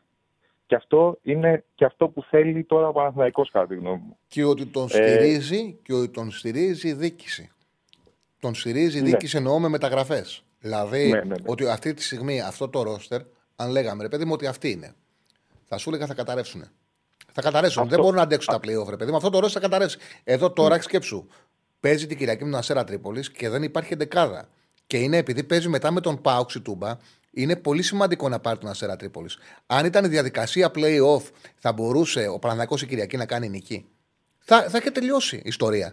Γι' αυτό το λόγο λέω ότι είναι σημαντικό το ότι έρχεται, έρχεται ενίσχυση. Οπότε να δούμε πού θα κάτσει η ομάδα όταν τελειώσει ο Ιανουάριος και βαθμολογικά αλλά και το ρόστερ. Συμφωνώ απόλυτα. Με μαθηματική ακρίβεια ο Παναθηναϊκός άμα συνέχιζε έτσι και εν ώψη play-off δεν υπήρχε περίπτωση να αντέξει. Δεν, δηλαδή δεν φαίνεται από παντού, δεν υπάρχει περίπτωση να αντέξει. Φαίνονται οι γκέλες, θέλω να πω, που μπορεί να έρθουν. Αλλά με την ενίσχυση που έχει κάνει, σίγουρα ε, μπορεί να δώσει πολλά πράγματα. Ε, Επίσης, πιστεύω ότι μιλάμε πολύ λίγο ε, για τον Μπάουκ. Ε, μια ομάδα που επί τρεις μήνες παίζει την καλύτερη μπάλα στην Ελλάδα με τεράστια διαφορά. Σίγουρα έχει κάνει δύο αποτελέσματα άσχημα. Όχι στη τότε με δική την μας ΑΕΚ. εκπομπή. Όχι στη δική μας Γε- εκπομπή. Γενικότερα. Ναι, γενικότερα. όχι στη δική μας Μιλάμε εκπομπή. ενώ- Γιατί στη δική μας εκπομπή, εδώ και πολύ καιρό λέμε ότι ο Πάοκ μπορεί να πάρει πρωτάθλημα. Το λέμε πολύ καιρό. Έχουμε βάλει τις αποδόσεις, κοιτάμε συνέχεια των εταιριών και ότι είναι λαθασμένες. Συνέχεια λέμε ότι παίζει το πιο ωραίο ποδόσφαιρο, ότι η ομάδα αυτή τη στιγμή έχει τη μεγαλύτερη ζωντάνια από όλους και ότι αν γινόντουσαν τώρα τα playoff, ο Πάοκ θα ήταν απ- το απόλυτο φαβορή. Και Αυτό, έτσι και όπως καλά- πάνε, αυτή τη στιγμή την μεγαλύτερη ενέργεια, την ένταση, ο Πάοκ την έχει. Δηλαδή, τον Παναθηναϊκό δεν το φοβόσουν που δεν είναι καλά. Ούτε με την ΑΕΚ. Λες ρε παιδί μου, η ΑΕΚ δεν μπορεί να τον διασύρει τον Παναθηναϊκό. Ούτε ο Ολυμπιακός μπορεί να τον διασύρει, ίσα ίσα που είναι άρρωστος. Ούτε καμιά άλλη ελληνική ομάδα. Ο μοναδικός που μπορεί να το δημιουργήσει με το ρυθμό του πρόβλημα είναι ο Πάουξ Τούμπα που παίξει την άλλη εβδομάδα. Άσχετα το τι θα γίνει. Λέω το πώς το σκέφτεσαι. Αυτό, α, α, αυτό, αυτό ακριβώς. Και όπως όπως πέρυσι φαινόταν, γιατί έπαιζε κατά μια κοινή μόλι για την καλύτερη μπάλα και λέγανε ότι στο τέλος θα φανεί αυτό. Κατά τη γνώμη μου, αυτή τη στιγμή, εδώ που βρισκόμαστε αυτή τη στιγμή, το ίδιο ισχύει για μένα και για τον Μπάουκ. Αυτή τη στιγμή όμως μιλάω έτσι, γιατί μπορεί σε ένα μήνα να έχουν έρθει τίποτα πράγματα. Και κάτι τελευταίο για την ομάδα μου. Ε, συμφωνώ απόλυτα για αυτό που λέει για την Αραούχο, για τη θέση του Αραούχο. Εγώ το έλεγα και τις άλλες φορές που είχαμε πάρει τηλέφωνο ότι δυστυχώς η ΑΕΚ, αν και είναι τεράστιας ποιότητας παίχτη ο Τσούμπερ, αλλά στη θέση εκεί και όπως θέλει να παίξει ο Αλμέιδα, η ΑΕΚ χάνει πολλά πράγματα. Αυτό φάνηκε έστω και λίγο και στο μάτσο με τον Άρη χθες, που η ΑΕΚ ήταν λίγο καλύτερη. Δεν ήταν, δεν έφτασε τα περσινά στάντρα με τίποτα. Σε σχέση με τα προηγούμενα μάτια. Γιατί; Γιατί είχε ένα παίχτη σαν το Μάνταλο και είχε μια τριάδα στο κέντρο Μάνταλο Πινέδα Γιόνσου που κατά τη γνώμη μου μπορούσαν να γυρίζουν και να αναλάσουν θέσεις κάτι που ο Τσούμπερ δεν μπορεί να το κάνει ή τουλάχιστον δεν βοηθάει τόσο πολύ. Ανασταλτικά μιλά ο κύριο, έτσι. Πράγμα το οποίο βοήθησε στην έξα τρεξίματα και κατάφερε να πνίξει κατά κάποιο τρόπο και το κέντρο του Άρη που ήταν χθε πολύ κακό. Ο Τσούμπερ πέρσι ε. ήταν στο τέλος, ήταν μια πολύτιμη λύση που σαν ένα επιθετικό εργαλείο. Ένα αυτό εννοώ και εγώ ναι, για την ναι, επίθεση. Είναι αυτό. Ενώ τώρα, ενώ τώρα έχει κουμπώσει σε ένα ρόλο όπου η ΑΕΚ εκεί πέρσι έπαιρνε στοιχεία τα οποία όχι ο Τσούμπερ, πολύ λίγοι παίκτες μπορούν να το δώσουν. Γιατί ο Αραούχο, εκτός ότι είχε την, την ενέργεια την, ε, να, να πιέσει, είναι έτσι το χαρακτηριστικό του, είχε, έχει και όλα στοιχεία εσωτερικά. Δηλαδή μια αυταπάρνηση σπάνια και μια ικανότητα στα μεγάλα παιχνίδια να κάνει τη διαφορά τα οποία είναι προσωπικά δικά του. Δηλαδή ένταση, ενέργεια, να πρεσάρει, να πιέσει, μια αυταπάρνηση για την ομάδα και μια σπάνια ηγετική ικανότητα να ξέρεις ότι στο μεγάλο παιχνίδι θα σου κάνει τη διαφορά. Ήταν αυτός ήταν ο σπάνιος ιδιασμός του Αραούχου που δεν μπορεί να το δώσει άλλος παίκτης. Σωστό. Κάτι τελευταίο για τους φίλους του Αγγλίδε θέλω να πω. Ότι γιατί ξεχνάμε γρήγορα, θέλω να θυμηθούμε όλοι πριν ήμασταν πριν ελάχιστα χρόνια και να θυμηθούμε ότι τώρα που η ΑΕΚ όντως και όποιος πει ότι είναι σε καλή κατάσταση λέει ψέματα κατά τη γνώμη μου, γιατί υπάρχει πρόβλημα στην ομάδα. Παρ' όλα αυτά, τα τελευταία 35 παιχνίδια στην Ελλάδα, να θυμίσω, ότι έχει χάσει από τον Όφη και η προηγουμένη ήττα της ήταν από τον Ολυμπιακό στο κύπελο 2-1 που είχε κερδίσει το πρώτο μάτι 3-0. Δεν, δεν έχει άλλη ήττα στην Ελλάδα. Πράγμα που σημαίνει ότι η ομάδα είναι τουλάχιστον μαχητική. Πράγμα το οποίο το είχαμε χάσει για πάρα πολλά χρόνια. Σε σαν ε, φλέβα ομάδα, να το πω έτσι. Και αυτό είναι κάτι που δεν πρέπει να το ξεχνάμε. Νομίζω ότι το περσινό double, γιατί παίζει ρόλο το ότι η ΑΕΚ σήκωσε κάτι. Δηλαδή και ο Παναθανικό είχε ένα προπονητή, τον Γιωβάνοβιτς, όπου την ομάδα την είχε φτάσει σε ένα επίπεδο και κανονικά σε μια άλλη χώρα θα έχει το δικαίωμα της αποτυχίας. Αλλά εδώ είμαστε Ελλάδα. Δεν δίνουμε σε ένα προπονητή το δικαίωμα της αποτυχίας. Όμως ο γεγονός ότι ο Αλμέιδα πέρσι πήρε double, του δίνει τη δυνατότητα να παραμείνει ισχυρός κατά την άποψή μου το καλοκαίρι, ακόμα και αν φέτος, όπως είναι πιθανό να συμβεί. Δεν λέω ότι θα συμβεί, δεν ξέρουμε. Η ΑΕΚ θα δώσει μάχη για το πρωτάθλημα ως πρωταθλήτρια. Όμως, ακόμα και αν συμβεί, να μην πάρει τίποτα. Δηλαδή, το, η διαφορά είναι ότι σήκωσε πέρυσι πρωτάθλημα και κύπελο. Παίζει πολύ μεγάλο ρόλο. Έτσι. Εντάξει, έγινε. Σε ευχαριστώ πολύ. Στρέψαμε. Ε, κάντε εγγραφή στο κανάλι μας, κάντε like στην εκπομπή μας, έχουμε like. Μόνο 2,58. Ναι, κάντε like, παιδιά. Κόσμο έχουμε, κάντε like, τα χρειαζόμαστε. Στέφανε, το πρώτο πόλο, όπως είδα, κυριάρχησε ο Άρης να πάει στον τελικό και να, το, χάσει εκεί, να το χάσει εκεί. Ε, τελευταίο βγήκε να το κατακτήσει όπως είδα ή όχι; Ναι. Okay. Ποια ομάδα θα κατακτήσει το κύπελλο είναι το επόμενο poll που τρέχει. Παναθηναϊκός 46%, ΠΑΟΚ 30%, Άρης 19% και άλλη ομάδα 5%. OK. Okay. Λοιπόν, και εγώ να είμαι ειλικρινής, θα ψήφιζα να πάει τελικό και να το χάσει. Είτε θα ήταν ο Πάοκ είτε θα ήταν ο Παναγό. Βέβαια, με το στόμα ούτε προκρίσεις έρχονται, ούτε αποκλεισμοί, ούτε νίκες, ούτε ήττες. Λοιπόν, ε, πώς βλέπεις το παιχνίδι του Παναγικού στη Τούμπα, έχουμε καιρό ακόμα, παιδιά, πολύ καιρό ακόμα. Και να δούμε πώς θα πάνε οι ομάδες, με τι ρόσερ θα πάει ο Παναναναϊκό, ποια θα είναι τότε η δεκάδα του, αν θα είναι διαθέσιμος ο Μπεκασέτας να παίξει, τι ποιες επιστροφές θα έχει. Είναι πολύ μακρινό το παιχνίδι. Αυτή τη στιγμή για το Παναναναϊκό την Κυριακή επειδή ο Παναγιώτο αναπάτησε κορφή και επειδή πάει ακριβώς η Τούμπα, Είναι πολύ σημαντικό να κερδίσει η Κυριακή. Και να δούμε με τι ομάδα θα πάει να παίξει την Κυριακή με τον Αστέρα. Αυτό προσπαθεί να βρει και ο Τερήμ. Λοιπόν, πάμε στον επόμενο. Χαίρετε. Καλησπέρα. Καλησπέρα. Καλησπέρα. Ε, Παύλος από Καβάλα. Γεια σου, Παύλο. Ε, ΑΕΚ είμαι. Λοιπόν, ήθελα μια, μια γνώμη για τον Πόνσε χτες, γιατί έτσι όπως τον είδα κατάλαβα ότι ε, η ΑΕΚ ε, δεν έχει επιθετικό. Δηλαδή όταν ε, δεν παίζει ο Λιβάη, ε, επειδή έχει παροπληστεί και ο Ολλανδός, ε, βλέποντας τον Πόνσε χτες, κατάλαβα ότι τελικά ο άνθρωπος δεν έχει να δώσει κάτι στην ομάδα. Δηλαδή μπήκε στο χρονικό σημείο που μπήκε και τον έβλεπες ότι δεν μπορούσε να κάνει ούτε ένα απλό κοντρόλ, δεχόμενος την μπάλα μπροστά στο τέρμα. Ε, μιλάω για τη φάση, στο πρώτο, νομίζω στο, στο δεύτερο ημίχρονο, που του, του κάνει μια λόμπα ο Αραούχο και δεν μπορεί να κάνει ούτε μια σωστή πάσα. Και στη φάση με το υποτιθέμενο πέναλτι, ας πούμε, ε, δεν εκτέλει, βλέπεις ότι δεν εκτέλει κατευθείαν. Κάνει δύο κοντρόλ. Δύο κοντρόλ.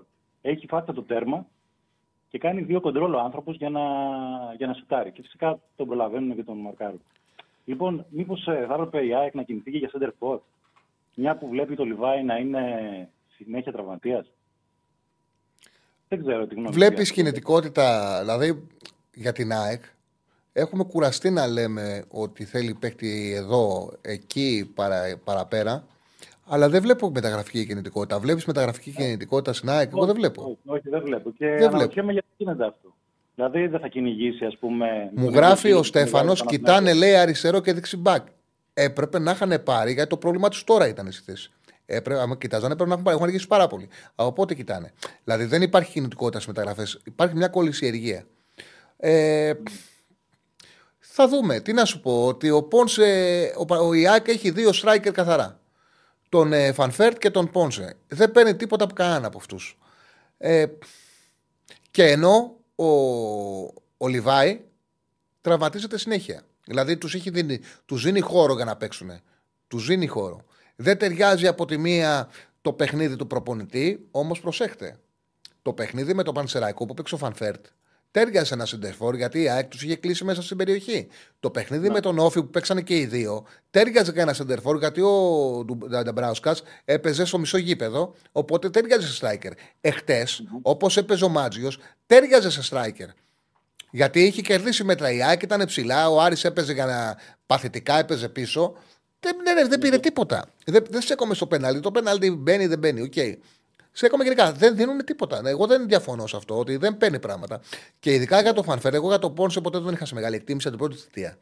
Και τότε στο ραδιόφωνο, μάλιστα, ερχόμουν σε αντιπαράθεση με αρκετούς φίλους που ενοχλούντουσαν. Και εγώ έλεγα ότι δεν βλέπω κλάση. Βλέπω ένα center for, striker καθαρό, συγκεκριμένου επίπεδου, που άμα του προσφέρεις εύκολες εκτελέσεις, κάνει γκολ. Δεν βλέπω έναν επιθετικό ο οποίος παίρνει προσωπικές αποφάσεις. Πρέπει να του δημιουργήσει και να εκτελέσει. Ε... Μα ναι, ακόμα, και στην, ε, ακόμα και στην Έλτσε που έπαιζε. Εγώ τον παρακολουθούσα όταν έφυγε από την ομάδα και πήγε στην Έλτσε. Ε, και από εκεί τον πήραμε. Ε, ο προπονητής του τον έβαζε στα τελευταία πέντε λεπτά. Δεν, έβαζε, δεν έπαιζε ποτέ βασικός. Και έπαιζε από το 85 μέχρι το, μέχρι το τέλος του παιχνιδιού, ας πούμε, 5-6 λεπτά. Δεν ξέρω με τι κριτήρια τον πήραν. Τέλος πάντων. Τον πήρανε Ε, με το κριτήριο της ε, αυτό το οποίο έκανε στην ΑΕΚ εκείνη τη χρονιά. Έβαλε 16 γκολ σε 27 παιχνίδια. Όταν είχε ναι, εντάξει. πάρει μεταγραφή στη Λίλ την προηγούμενη χρονιά είχε σε 28 μάτς 2 γκολ. Ε, δεν είχε γεμάτα χρονιά. Έκανε άλλη μια γεμάτη χρονιά που είναι και το ρεκόρ του 9 γκολ στη Σπάρτακ Μόσχα σε 25 παιχνίδια πρωταθλήματος. Ε, διψήφιο δεν έχει γράψει ποτέ του. Και όπως λες στην Έλτσε, στην Έλτσε έπαιξε συνολικά 50 παιχνίδια και έκανε 7 γκολ. Πάντα σε όλα γη. Πάντα σε όλα γη. Ναι, ναι, Λοιπόν, από πίσω. ε, σε ό,τι αφορά τους τραυματισμούς στο Λιβάη, γιατί βλέπω ότι αναμένεται να μην παίξει ούτε με τον Ατρόμητο. Ε, κάτι τέτοιο διάβασα. Ε, θεωρείς ότι μπορεί να είναι αυτό ότι έκανε κακή προετοιμασία ο παίχτης; Γιατί, γιατί για ποιο λόγο να τραυματίσει συνέχεια. Γιατί στην αρχή τραυματίστηκε, στο, είχε μυϊκό στο ένα πόδι, μετά μάθαμε ότι είχε μυϊκό στο άλλο πόδι. Τώρα διαβάζω ότι δεν είναι μυϊκός τραυματισμός, αλλά είναι κάτι άλλο. Ε, δηλαδή δεν υπάρχει. Κοίταξε, όταν, όταν ένας παίκτης ξεκινάει αυτή την ιστορία, συνήθως δεν τελειώνει. Και αυτό Είναι απλά λύνεται. τυχαία, ας πούμε. Τι; Είναι απλά τυχαία, ας πούμε. Όχι, ή όχι. Εγώ είναι βλέπω ότι έχει, είναι επιρρεπής στους μικρούς τραυματισμούς. Έχει θέμα, δεν είναι ατυχία. Έχει θέμα. Και πιθανότατα εγώ πιστεύω. Πέρσι όμως δεν τραυματιζόταν. Εγώ, Ποιο λόγο; εγώ, αυτό το Ε, οποίο εγώ- βλέ, εγώ αυτό το οποίο πιστεύω, αυτό το οποίο κατάλαβα και φάνηκε την δεύτερη φορά που τραυματίστηκε που δεν μας λέγανε πότε θα επιστρέψει, είναι ότι ο ποδοσφαιριστής την φορά που έπαιξε με τη Κυφσιά και ξεκίνησε με, τον, ε, με τη Μαρσέιγ, εκείνη την ε, φορά μπήκε νωρίς, μπήκε βιαστικά. Επειδή δε- η ΑΕΚ δεν κέρδιζε, δεν έπαιρνε τίποτα σεντερφόρ της, είχαν ανάγκη να βάλουν τον Ελιβάη και τον βάλανε βιαστικά. Όπως είχε μπει και βιαστικά και πήρε συνεχόμενα παιχνίδια από θλάση, από θλάση, έπαιξε πέμπτη βράδυ στο Μπράιτον, Κυριακή βράδυ στη Λεωφόρο. Η ΑΕΚ έκανε δύο νίκες που πανηγυρίστηκαν, σωστά πανηγυρίστηκαν, αλλά το ότι έπαιξε και πέμπτη και, και, και Κυρια- Δευτέρα. Πέμπτη βράδυ στο Μπράιτον, Δευτέρα βράδυ στη Λεωφόρο. Το γεγονός ότι έπαιξε και τα δύο παιχνίδια με full ένταση, ξανά βγάλε θλάση. Επιστρέφει, ξαναμπαίνει, ξαναβγάζει θλάση και δεν μας λένε πότε θα επιστρέψει. Και τώρα Κατάλαβα. ξαναβγάζει πρόβλημα. Ε, εγώ νομίζω ότι η ΑΕΚ αυτό το, το μόνο που έχει να κάνει είναι να πάρει, όπως είπες στο ξεκίνημά σου, και έχεις πολύ δίκιο, έναν ε, φορ που να δίνει τη δυνατότητα στον Αλμέιδα να ζήσει και χωρίς Ολιβάη. Και έτσι, Αυτό που λες, ίσως ε, και η για τον, αποθεραπεία ε, του για θα τον γίνει Αλμέιδα, καλύτερη. Μήπως πρέπει να αναζητήσουμε για ευθύνες και σε αυτόν. Δηλαδή, για ποιο λόγο και αυτός δεν ζητάει παίχτης. Αν πατούσε πόδι, ίσως. Δεν ξέρω το- τώρα τι κάνει και τις συζητήσεις κάνουν, αλλά δεν θα έπρεπε και αυτός να ζητήσει πιο επιτακτικά παίχτες. Εγώ το έχω πει και το έχω γράψει ότι ο Αλμίδα το καλοκαίρι είχα τεράστια ευκαιρία γιατί είχε φέρει την ΑΕΚ σε ένα πολύ ψηλό επίπεδο. Μπορούσε να διεκδικήσει ό,τι ήθελε από το Μελισανίδη και έπρεπε να καταλάβει ότι με τα παιχνίδια που χρειάζεται πρέπει να μεγαλώσει το ρόσερ τους σημαντικά. Το οποίο δεν έχει γίνει καθόλου. Δεν έγινε καθόλου. Δεν μεγάλωσε καθόλου το ρόσερ τη ΑΕΚ. Καθόλου. Ναι. Σε ευχαριστώ. Ωραία, και εγώ ευχαριστώ. Να είστε καλά. Ευχαριστώ πάρα πολύ. Ε, πάμε στον επόμενο. Χαίρετε. Γεια σου Τσάρλι, Καλησπέρα, φίλε μου. τι κάνουμε; Καλά, μια χαρά. Καλά, Κώστα. Λοιπόν, ε, είδα και εγώ όλα τα ματσάκια χθες. Ωραία ήταν να βλέπεις μπάλα. Με εξαίρεση τον πονόματο που ήταν ε, το Ολυμπιακός Παναθηναϊκός. Πολύ κακό παιχνίδι ποδοσφαιρικά. Κακό Άσχημο ήταν, μωρέ, στο αλλά μάτι. είχε ενδιαφέρον το ότι ήξερε ότι κάποιος θα συνεχίσει, κάποιος θα μείνει έξω. Αυτό σε κρατάει σε ενδιαφέρον. Αν Ε, σου αρέσει μα το ποδόσφαιρο, μόνο ρε παιδί μου, και αυτό ακόμα σε κρατάει σε ενδιαφέρον. Μόνο το ότι είναι Ολυμπιακός Παναθηναϊκός ε, έχει, έχει ενδιαφέρον. Ναι, ναι, ναι. απευθείας. Απλά το ποδόσφαιρο που παίχτηκε ήταν πονόματος. Ήταν πολύ κακό ποδοσφαιρικά παιχνίδι. Κακοποίηση ήταν. Ε, ναι. Να πιάσω, απ' τη- να πιάσω από την αρχή, ξεκινάω με τον ε, ΠΑΟΚ. Εντάξει, πήγε, έκανε εκεί πέρα αυτό που έπρεπε, τελείωσε, ε, πήγε ημιτελικό 0-4. Δύο πανέμορφα γκολ βάλαμε, ένα του, του Μάρκος Αντώνιο και κορυφή του Ζίβκοβιτς. Πολύ όμορφο γκολ. Δηλαδή μιλάμε για πλασεδάρα. Τώρα, στο Άρη Σάεκ, εγώ ψιλοδιαφωνώ Τσάλι μαζί σου στο κομμάτι διαιτησία. Δεν θα πω ότι έσφαξε κάποιον από τους δύο, είτε τον Άρη είτε την ΑΕΚ, γιατί έχουν και οι δύο παράπονα. Αλλά θεωρώ ότι η διαιτησία σε εκείνο το μάτι ήταν κακή. Ναι, ρε παιδί, μου, δεν, δεν άλλαξε την, δεν όρισε κάτι η διαιτησία. Τώρα υπήρχε και μεγάλη αμφισβήτηση και ακούγαμε σε όλες τις φάσεις να διαμαρτύρονται. Δηλαδή τώρα οι φάσεις που φωνάζουν, σωστά έκανε και δεν έδωσε τίποτα. Θα ήταν κακή για μένα αν έδινε κάποιο σφύριγμα που να πείραζε το, το αποτέλεσμα. Δεν το πείραξε το αποτέλεσμα. Τους άφησε να φέρουν οι παίκτες το αποτέλεσμα το οποίο έπρεπε να φέρουν. Ε, Π.χ. ο Σιτιμπέ για μένα έπρεπε να έχει αποβληθεί στο πρώτο ημίχρονο. Εντάξει, τώρα αυτά τα αποβολές στο πρώτο ημίχρονο είναι σε όλα τα παιχνίδια που να βρεις έναν αμυντικό να έχει κάνει 2-3 φάουλ και να λες πρέπει να αποβληθεί. Διαιτητής που αποβάλλει παίκτη στο πρώτο ημίχρονο, άμα δεν είναι κάτι το οποίο είναι, ε, δεν κινδυνεύει η σωματική ακυρεότητα του αντιπάλου, θέλει να πειράξει το παιχνίδι. Αυτή είναι η πραγματικότητα. Οι διαιτητές δεν φέρονται έτσι. Αυτά είναι όπως τα οποία τα ακούω κάθε, κάθε φορά. Τα ακούω, δεν υπάρχει Ναι. παιχνίδι που να μην έχω ακούσει για να παίξει πρέπει να αποβληθεί στο ημίχρονο. Ε, και ποιος διαιτητής αποβάλλει παίκτη στο ημίχρονο; Εύκολο είναι. Πρέπει ένας διαιτητής για να αποβάλει παίκτη στο ημίχρονο να έχει κάνει πραγματικά μια ενέργεια που να κινδυνεύει η σωματική ακεραιότητα του αντιπάλου. Δεν είναι απλό, γιατί αλλοιώνει τελείως τον, αγ- την εικόνα του αγώνα, μα πας αποβολή. Αυτό πιστεύω Οκ, εγώ τώρα, ναι. τέλος πάντων.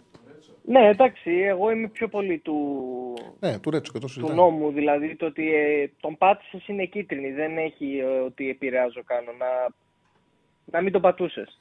Είμαι πιο έτσι εγώ. Το σέβομαι όμως, το καταλαβαίνω πώς βλέπεις και εσύ το μάτς, ε, Τσάρλι. Πώς το βλέπεις αυτό. Ε, εντάξει, ο Άρης, συγχαρητήρια στο συμπολίτη, θα πω εγώ. Μπράβο του, άξιος. το ποδόσφαιρο που παίζει είναι απέσιο, αλλά καλά κάνει και το παίζει γιατί του βγαίνει. Του βγαίνει και παίρνει αποτελέσματα και παίρνει μεγάλα αποτελέσματα. Ε, ξέρεις, εδώ Δηλαδή- διαφωνώ πολύ με αυτό. Δεν υπάρχει Α. όμορφο και κακό ποδόσφαιρο. Υπάρχει, Ναι, ναι, οκ. Ο κάθε ομάδα έχει τη δυνατότητα να παίξει ένα ποδόσφαιρο μέσα από το οποίο μπορεί και είναι ανταγωνιστική. Είναι όπως μας λέγανε, ρε παιδί μου, για την εθνική Ελλάδα όταν είχαμε καλή ομάδα, που λέγανε ήρθαν οι Έλληνες να καταστρέψουν το ποδόσφαιρο.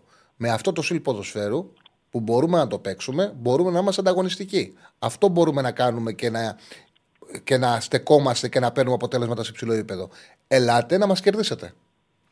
Ελάτε να μας Συμφωνώ. κερδίσετε. Συμφωνώ, γι' αυτό το, γι αυτό το είπα. Καλά Ναι. κάνει και το παίζει. Παίρνει Ναι. πράγματα από αυτό το ποδόσφαιρο που παίζει. Μάγκας είναι που το παίζει. Εγώ δεν διαφωνώ με αυτό. Σε καμία περίπτωση. Απλά είναι πονόματος να το βλέπεις. Είναι δηλαδή. Είναι άσχημο ρε παιδάκι μου. Αυτό το ζώνη άμυνας με έξι παίκτες δηλαδή δεν είναι όμορφο να το βλέπεις.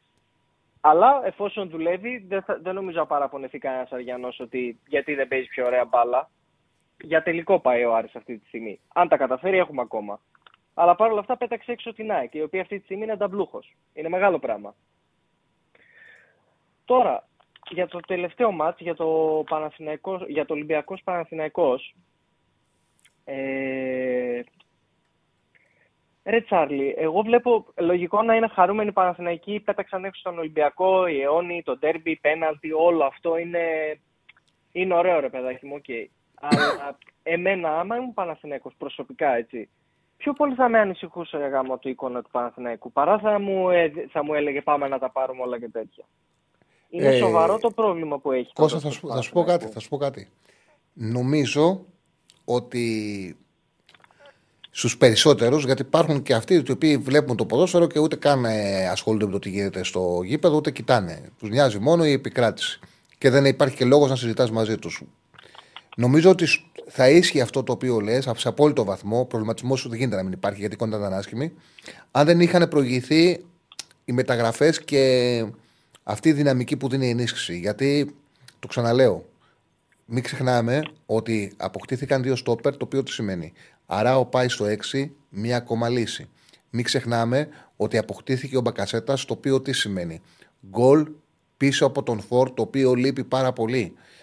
Βλέπουμε ότι Αρχίζει ε, προσωπικότητα, πήρε τερματοφύλακα πολλά ακόμα. πράγματα. Πάει να πάρει το Μαξίμοβιτς. Το οποίο τι σημαίνει, ακόμα και να μην πάρει το Μαξίμοβιτς, πάνε να πάρουν και κάτι ακόμα.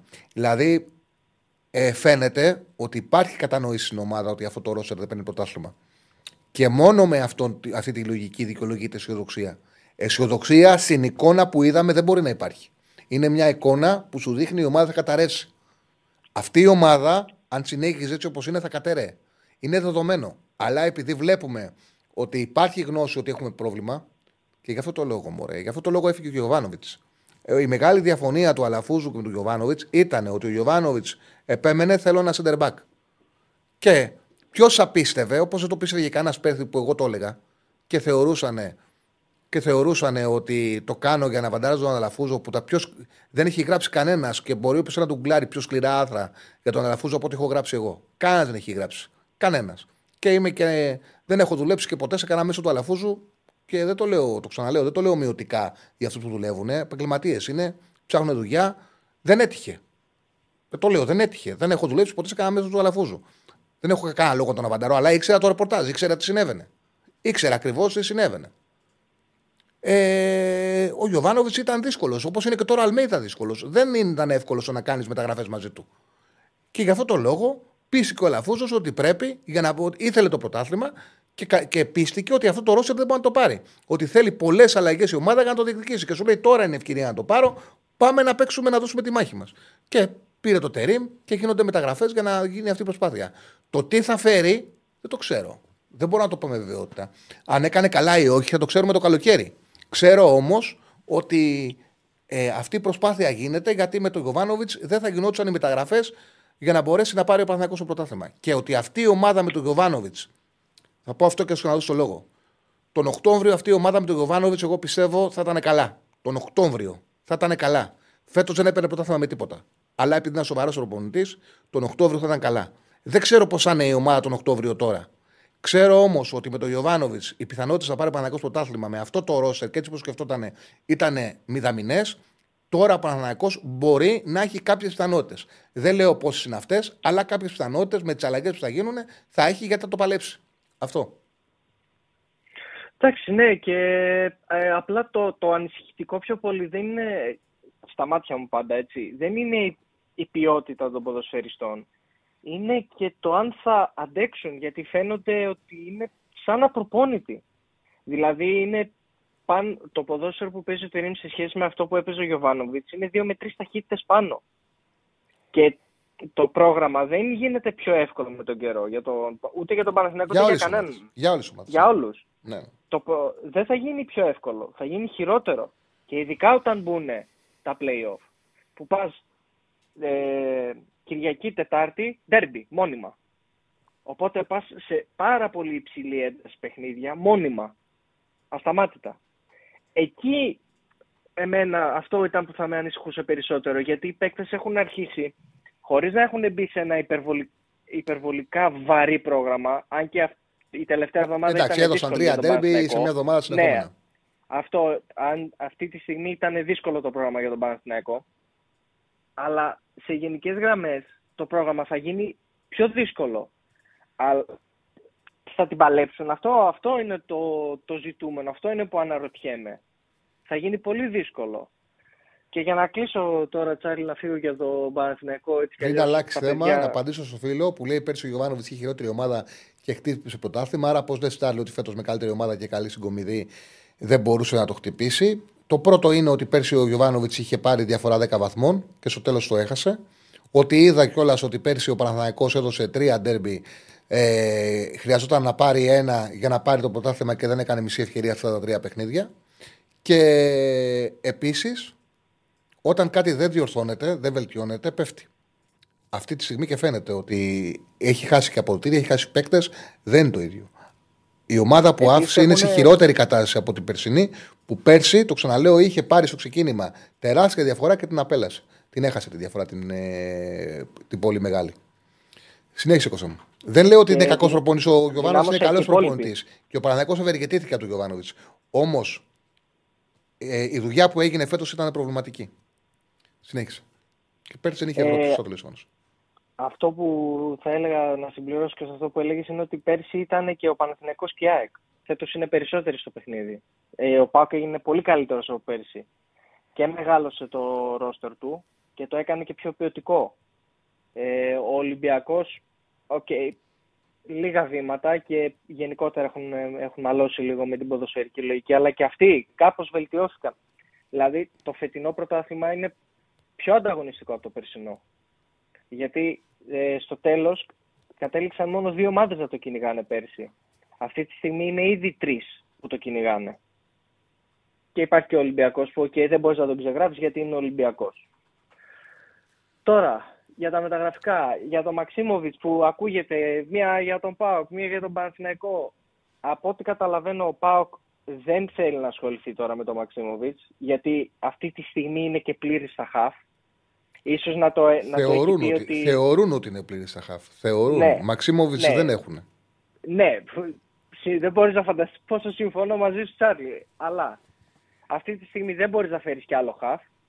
Γιατί μετά χαλάς και τις ισορροπίες. Ε, ότι... Άμα θες να φέρεις, δεν υπάρχουν αυτά. Φέρνεις και μια χαρά βγαίνουν οι ισορροπίες. Αν θες να φέρεις. Εδώ ο Παναγιακό πλήρωσε το, στον μπάσκετ τον Σλούκα τόσα εκατομμύρια ευρώ και του φέρε τον Αν. Και έφτιαξε καλύτερη ομάδα. Οι ομάδες έτσι βελτιώνονται. Σημασία έχει να θες. Και ο, ο Λούκα που πίστευε ότι θα έχει την μπάλα συνέχεια στα χέρια του, στο τέλος έχει καταλάβει ότι πρέπει να πάρει πιο βοηθητικούς ρόλους και πάλι θα είναι σημαντικός και, θα... και ίσα ίσα, επειδή η ομάδα θα κερδίζει, θα παίρνει και αυτό τα, τα εύσημα. Οι ομάδες βελτιώνονται μέσα από καλύτερους παίκτες. Αυτά τα στερεότυπα ότι δεν γίνεται, δεν γίνονται, δεν υπάρχουν. Αν φέρεις καλύτερο, γίνεται. Να φέρεις καλύτερο γίνεται. Υπάρχει μια ομάδα που εξελίσσεται μέσα από δουλειά, αλλά όταν μπορείς κάπου να φέρεις ένα παιχταρά, τον φέρνεις. Αν μπορείς. Εγώ το ξαναλέω ότι μέχρι να δω το Μαξίμοβιτς να έρχεται στην Ελλάδα δεν το πιστεύω. Μου φαίνεται υπερβολικά καλό για να είναι αληθινό να έρθει ένας τόσο καλός παίκτης που μπορεί να πάει σε οποιαδήποτε ομάδα στην Ισπανία θέλει πέρα από τις τέσσερις μεγάλες και να είναι βασικός να έρθει στην Ελλάδα. Μέχρι να το δω δεν μπορώ να το πιστέψω. Αν το δω, οκ, συνέχισε.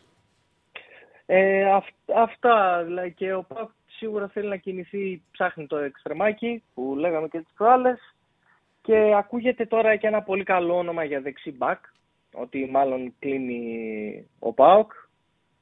Ακούγεται για έναν ε, φίλτρα το οποίος είναι λατινόφωνος, παίζει μπάλα σε ένα μεγάλο νησί.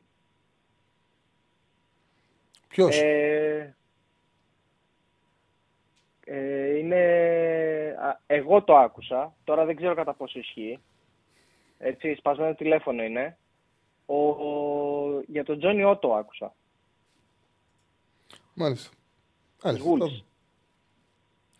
Θα δούμε, ρε φίλε. Θα δούμε. Ε, εγώ δεν το πιστεύω ότι θα έρθει αυτός ο παίκτης στην Ελλάδα. Μακάρι να έρθει. Ε, Ωραία. κατα... Και μετά έχουν ακουστεί και εντάξει, στο ρεπορτάζ έχουν βγει και άλλα ονόματα. Τώρα αυτό εγώ το άκουσα καφενιακά, δεν ξέρω. Μακάρι. Αυτά από μένα, Τσάρλι. Σε ευχαριστώ πολύ. Καλή συνέχεια σε όλους. Κάντε like. Γεια σου, Πεφτάρα Στέφανε. Γεια σου Μάγκα. Ο Μαξίμοβιτς είναι 28 ετών. Ο Μαξίμοβιτς στην Χετάφε από, το 1700, από τα 1710 λεπτά έχει χάσει μόνο 14. Έχει χάσει μόνο 14. Ε, δεν είναι ένας απλός παίκτης Χετάφε, είναι ο ηγέτης Χετάφε.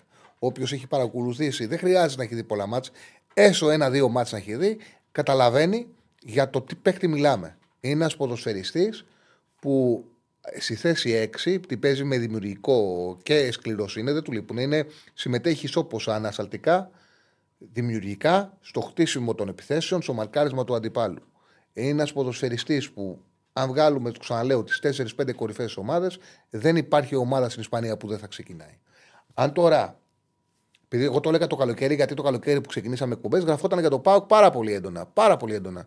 Και θυμάμαι κιόλας ότι τελευταίες μέρες έχει παίξει Χετάφε Μπαρσελόνα 0-0 και τον έχουν δει και ο κόσμος, γιατί συζητιόταν έντονα για τον ΠΑΟΚ, που έλεγα εγώ ότι δεν μπορώ να το πιστέψω ότι θα αυτό παίξει στην Ελλάδα και ότι αυτός ο παίκτης δεν έχει πρόταση και θα πάει στο ΠΑΟΚ από τη Χετάφε. Και τον είδανε όλοι και συζητάγαμε εδώ τι παικταράς είναι αυτός και πώς γίνονται να συζητάνε. Για κάποιο λόγο βλέπω ότι μένει στην επικαιρότητα για τον ΠΑΟΚ, λέγεται για τον Ερυθρό Αστέρα και τώρα έχει πέσει και ο Παναναναϊκός. Είναι λοιπόν πιθανό για κάποιο λόγο ο ατζέντης του, ο ίδιος, να θέλει να πλησιάσει στην πατρίδα του. Κανένα δεν ξέρει τι μπορεί να συμβεί. Γι' αυτό το λόγο να υπάρχει το ενδιαφέρον. Αν συμβαίνει κάτι τέτοιο, όποιος τον αγοράσει θα πάρει έναν παίχτη που είναι πάρα πολύ πιο ψηλό το επίπεδο του από τον τρόπο που παίζεται η θέση 6 στην Ελλάδα. Πάμε στον επόμενο. Χαίρετε. Καλησπέρα. Καλησπέρα, Τζάλι, καλησπέρα. Καλησπέρα. Ε, Φώτης από Αθήνα. Παναθηναϊκός, θα έχουμε ξαναπεί. Ε, Και αυτό που λέει χίλια συγγνώμη, ρε φίλε, θα το πω. Που λέει θέλει να έρθει κοντά στην πατρίδα του. Αν θες να έρθεις κοντά στην πατρίδα σου, έρχεσαι στην πατρίδα σου. Δεν πας στην Αθήνα. Δηλαδή, ε, εδώ για δουλειά πας και πας σε μια επαρχιακή πόλη και είσαι μακριά από το σπίτι σου. Δεν είσαι κοντά, εκεί που δουλεύεις ζεις. Δηλαδή, τι διαφορά έχει να ζεις στην Ισπανία και να είναι η οικογένειά σου στο Βελιγράδι με το να ζεις στην Αθήνα και να είναι η οικογένειά σου στο Βελιγράδι. Αν θες να πας κοντά στην πατρίδα σου, αυτό θα το καταλάβαινα. Πώς λέμε για τον Μπακασέτα. Ο Μπακασέτας θέλει να γυρίσει στην Ελλάδα για τον αλφαβήτα λόγο. Στην Αθήνα. Το να πάει στον Ερυθρό Αστέρα το καταλαβαίνω. Το να πει πάω στον Παναθηναϊκό, πάω στον ΠΑΟΚ, δεν μπορώ να το καταλάβω. Τέλος πάντων, θα δούμε, θα δούμε, οκ, θα δούμε. Πάμε στον επόμενο. Μακάρι να γίνει. Απλά μου φαίνεται πολύ καλό για να είναι αληθινό. Μακάρι να γίνει για οποιαδήποτε ελληνική ομάδα. Συνέχισε, φίλε μου, συγγνώμη, σε διέκοψα. Δεν πειράζει, δεν πειράζει. Λοιπόν, ε, είδα ότι έγινε αρκετή κουβέντα και έκανε κάποια σχόλια. Βασικά πριν από αυτό να πω συγχαρητήρια στο Μάτζο για τον Άρη. Γιατί και σαν φίλαθλοι του Παναθηναϊκού πιστεύω ότι ε, πρέπει όλοι βασικά να το λέμε. Και όχι μόνο οι φίλαθλοι του Άρη. Ε, οι οπαδοί βασικά του Άρη. Ότι πήρε μια ομάδα από το τίποτα και την έκανε κάτι, έτσι. Ε, μετά, για, αυτό που, για την κουβέντα που έγινε για τη φυσική κατάσταση των παιχτών του Παναθηναϊκού. Ε, σ' άκουσα να κάνεις και εσένα κάποια σχόλια και λίγο παραξενεύτηκα ότι π.χ. ας πούμε, δεν έχουν καλή φυσική κατάσταση. Δεν το οτιδήποτε. είδες από τα σχόλια μου, περίμενες. Δεν είδες. Όχι, όχι, όχι, όχι, όχι, όχι, με περίμενε, θα καταλήξω κάπου. Ναι. Ε, αλλά δεν, δεν έχω ακούσει το πραγματικό γιατί από κανέναν. Ή τουλάχιστον όσο ε, ήμουν στην αναμονή, δεν το, μπορεί να μην κάποιος το το άκουσε. Ο Γιωβάνοβιτς, εγώ ήμουν από τους ανθρώπους που έλεγε για τον Γιωβάνοβιτς ότι τον ήθελα μέχρι το τέλος της σεζόν. Αλλά τώρα βλέπω πράγματα τα οποία δεν μπορώ να πιστέψω στα μάτια μου. Και κάνοντας και το συνειρμό, καταλαβαίνω ότι πέρσι το συν 10 ξαφνικά έχασε το πρωτάθλημα. Γιατί όμως; Δεν μπορεί να κλείνει το ρόστερ με 14 παίχτες να παίζει από τα προκριματικά των Ευρωπαϊκών. Δηλαδή κάτι υπάρχει πρόβλημα, έτσι. Ο άνθρωπος έχει πρόβλημα σοβαρό. Δεν γίνεται αυτό το πράγμα. Πόσοι παίχτες να ανταπεξέλθουν; Δεν γίνεται ε, να μην βγάζει, άμα δεν δεις το, το 70 να πάει στο ρολόι, αλλαγή κάποιον παίχτη, ο οποίος έχει κουραστεί. Τους καίει τους παίχτε. Και οι παίχτε, ναι, μένουν είναι αθλητές, είναι καλοί αθλητές, αλλά και ο λόγος που κατάφεραν και βγάλανε και 120 λεπτά, με αυτό το ρόστρε που έχει χρησιμοποιηθεί μέχρι τώρα από τον Παναθηναϊκό, Μπράβο τους, εγώ θα του πω. Τίποτα παραπάνω. 14 παίκτες όλη τη σεζόν. Εκείνο τον Γερεμέγη που μας έβαλε την ψυχή να τον δούμε. Το Ζέκα τον έβαλε μόνο σε ένα 4-0 με το ζόρι. Δηλαδή τόσες τεσσάρες, πεντάρες ο Παναθυναϊκό και δεν έκανε αλλαγές. Πέρσι και το Μαντζίνη τρελαθήκαμε να τον δούμε. Ακόμα και τον ήταν ντεφορμέο ο Παλάσιος. Με το ζόρι τον έβαζε. Και στο τέλο το κατάλαβε. Ε, δεν γίνεται έτσι. Πρέπει να... Ο Λουτσέσκου είναι χαζός δηλαδή που γυρίζει τώρα σε συνέχεια. Όλους τους παίχτε. Ο Αλμέδα είναι χαζός που πηγαίνει και βάζει τον πύλιο στο κύπελο και στο μείνει έξω. Ξέρει ότι οι παίχτε θα καούν. Και τώρα έχουμε ξέρεις, το να, να, να, να, κάνω λίγο τον δικηγόρο του, του διαβόλου. Χωρίς να λέω ότι είναι λάθος η βάση σκέψης σου, όμως αυτό το οποίο είδα είναι ποιοι παίκτες ε, υπέφεραν. Σπόραρ, δεν μπορώ να πιστέψω ότι φταίει για την κατάσταση του Σπόραρ ο Ιωβάνοβιτ. Βέρμπιτς, ένας ποδοσφαιριστής, ο οποίος ο Ιωβάνοβιτ πήρε πάρα πολλές ευκαιρίες, γκρίνιαζε συνέχεια. Δεν ξέρω αν μπορεί να ταιριάζει το παιχνίδι που παίζει ο Ιωβάνοβιτ. Αλλά ήταν γκρίνιαζε συνέχεια, θεωρούσε υπεύθυνο για το γεγονός ότι δεν παίζει καλά τον προπονητή του. Αυτό το, το γνωρίζω. Δεν, είναι, δεν χρειάζεται. Με έναν να μιλήσεις όπου έχει επαφή με το Βέρμπιτς, ξέρει κατευθείαν σου λέει ότι όπου βρεθεί και όπου σταθεί, ε, τα έχει με τον Ιωβάνοβιτ.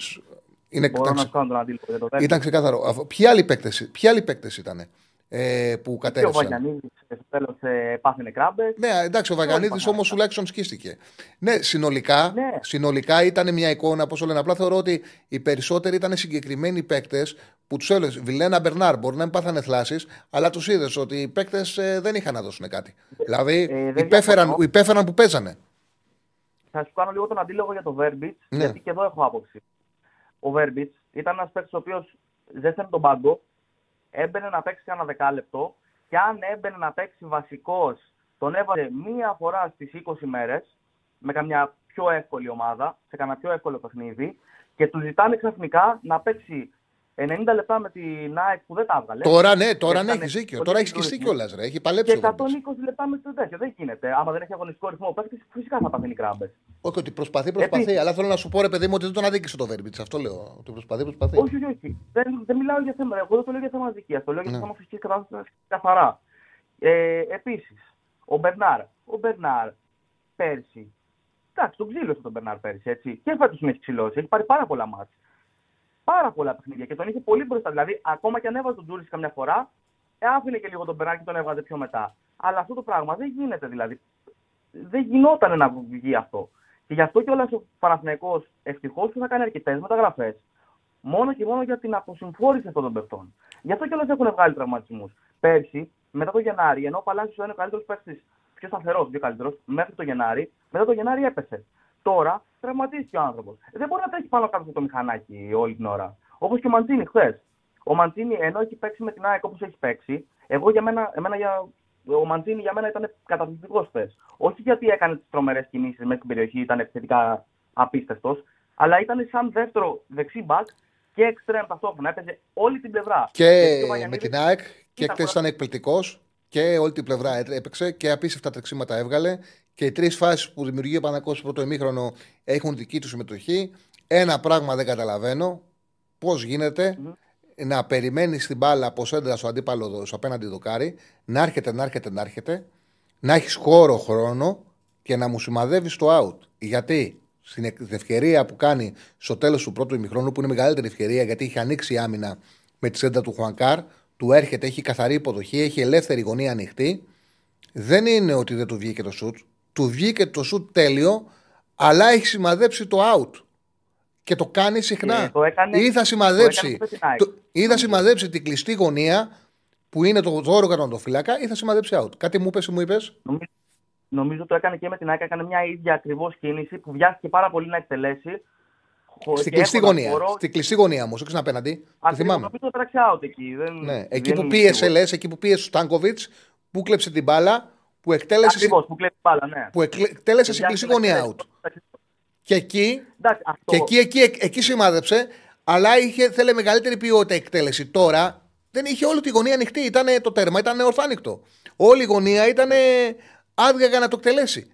Και, την, και αντί να σημαδέψει έτσι και να σε την πάει στη γωνία, σημάδεψε έτσι. Τέλος Δεν πάντων. διαφωνώ. Απλά και εδώ θέλω να πω ότι και αυτό είναι προϊόν κούρασης. Όταν δηλαδή ένας παίχτη έχει τρέξει τόσο πολύ ή γενικά είναι παντού, ε, δεν έχει και τόσο καθαρό μυαλό να σκεφτεί τι θα κάνει. Ε, Ε, Κοίταξε, επειδή συμφωνώ πολύ με το φίλο, ο Μαντσίνη έχει δίκιο, έχει κάνει πολλά τρεξίματα και στα δύο μάτια. Ήταν πολύ βοηθητικός στα εξτρέμ και ήταν και πολύ βοηθητικός και ο Βέρμπιτ στα εξτρέμ και στα δύο μάτια. Και αυτό κατάλαβε ο Τερήμ και δεν θα τους άλλαζε μέχρι που να τους ζητήσουν αλλαγή. Ενώ τους άλλαξε, κατάλαβε ότι είχε κάνει λάθος με την ΑΕΚ. Η εκτέλεση είναι και θέμα ταλέντου. Ή το έχεις ή δεν το έχεις. Ο Μαντσίνη, Ε, όπως αυτό και ο είναι- Παλάσιος, που έχει πιο εύκολο τον γκολ, επειδή πηγαίνει σε περισσότερες τελικές, ποιότητα στην εκτέλεση δεν έχουν. Δεν έχουν την ποιότητα να δουν το τέρμα μεγάλο. Βλέπουν το τέρμα μικρό. Είναι θέμα ταλέντου αυτό. Συμφωνώ, αλλά ρε Τσάρλι, και μια ομάδα όπως ας πούμε η ΑΕΚ, για παράδειγμα, έκανε πρωταθλητισμό, πήρε double πέρσι. Και ε, θέλω να είμαι ειλικρινής, εγώ δεν πιστεύω ότι η ΑΕΚ έχει καμιά τρελή ομάδα. Απλά έχει πέντε πάρα πολύ καλούς ποδοσφαιριστές και πέντε πάρα πολύ καλούς ρολίστες. Αυτό χρειάζεται. Δεν χρειάζεται 11 στάρ. Δεν χρειάζεται 11 παίκτες να βάζουν γκολ. Μόνο στον Πάουκ συμβαίνουν αυτά που ούτε που έχει κοιμηθεί ο Θεός φέτος με τον Πάουκ. Δηλαδή είναι όλοι σε καταπληκτική κατάσταση. Αλλά γενικά αυτό δεν είναι ο κανόνας. Ο κανόνας είναι να έχουν πέντε παίκτες. Π.χ. ε, δε- δεν έχω λόγια για τον Κότσερα, έτσι. Το παιδί ήταν συγκλονιστικό όλες αυτές τις μέρες. Και για κάποιο λόγο δεν ξέρω, αυτός δεν κουράζεται με τίποτα. Είναι και το σκαρί του έτσι, δεν ξέρω. Θέλει πέντε καλούς ρολίστες και πέντε πολύ καλούς παίχτε. Η Άγια έχει τον Πινέδα, τον Τζούμπερ, τον Κατσίνοβιτς, τον Λιβάη και τον Άμραμπα. Όλοι οι υπόλοιποι ρολίστες. Εδώ δεν τους έχουν βγει καν οι επιθετικοί της, κανένας. Ο Αραούχο τώρα δεν μπορεί σε αυτήν την ηλικία πλέον να παίξει όπως έπαιζε. Ο Πόνσε, ο Πιζάρο, όλοι αυτοί δεν κάνουν σχεδόν τίποτα. Είναι ανύπαρκτοι. Κι όμως έχει πέντε πολύ καλούς παίκτες που τελειώνουν τι φάσει. Έχει πέντε πολύ καλούς ρολίστες οι οποίοι βοηθάνε. Να σου πω μια μεγάλη διαφορά τώρα, από εδώ και μπρος. Λοιπόν, ο Μπερνάρτς στο Παναθηναϊκός από την πρώτη μέρα που ήρθε μέχρι και σήμερα που μιλάμε. Κάθε πόσα λεπτά δίνει γκολ και assist, ξέρεις; Πόσα υπολογίζεις; Βασικό δεκάρι στο Παναθηναϊκός, σε ομάδα που κάνει πρωταθλητισμό. Σε ελληνικό πρωτάθλημα. Που το δεκάρι συνήθως είναι ψηλά. Κάθε 297 λεπτά. Δηλαδή, γκολ ή assist, ε; Γκολ ή assist. Για τον Μπερνάρ. Για τον Μπερνάρ. Κάθε 297 λεπτά. Ο Μπακασέτας στην Τουρκία, μια χρονιά έκανε πρωταθλητισμός στην ε, Τράμπζο Σπορ. Ήταν στην Αλάνια Σπορ πριν δύο χρονιές, σε ομάδα κάτω από την ε, μέση. Γκολ ή assist, ε, επειδή τα φτιάξα σήμερα, στην Τουρκία δίνει κάθε 159 λεπτά. Μεγάλη διαφορά. Το οποίο τι σημαίνει; Το οποίο το πιο πιθανό, το πιο πιθανό είναι στην Ελλάδα σε ομάδα που κάνει πρωταθλητισμό αυτό το νούμερο να κατέβει κι άλλο.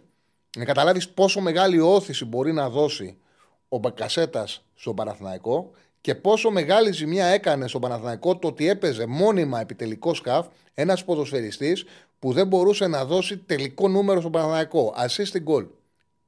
Το πιστεύω, αλλά θα... ένα σχόλιο εδώ. Ε, ο Γιωβάνοβιτς έμαθε τον Μπερνάρ να μην είναι πραγματικός επιτελικό χαφ. Ο Μπερνάρ είχε έρθει στο Παναθηναϊκό παίζοντας σε όλες τις προηγούμενες ομάδες κατά κύριο λόγο ως άκρη.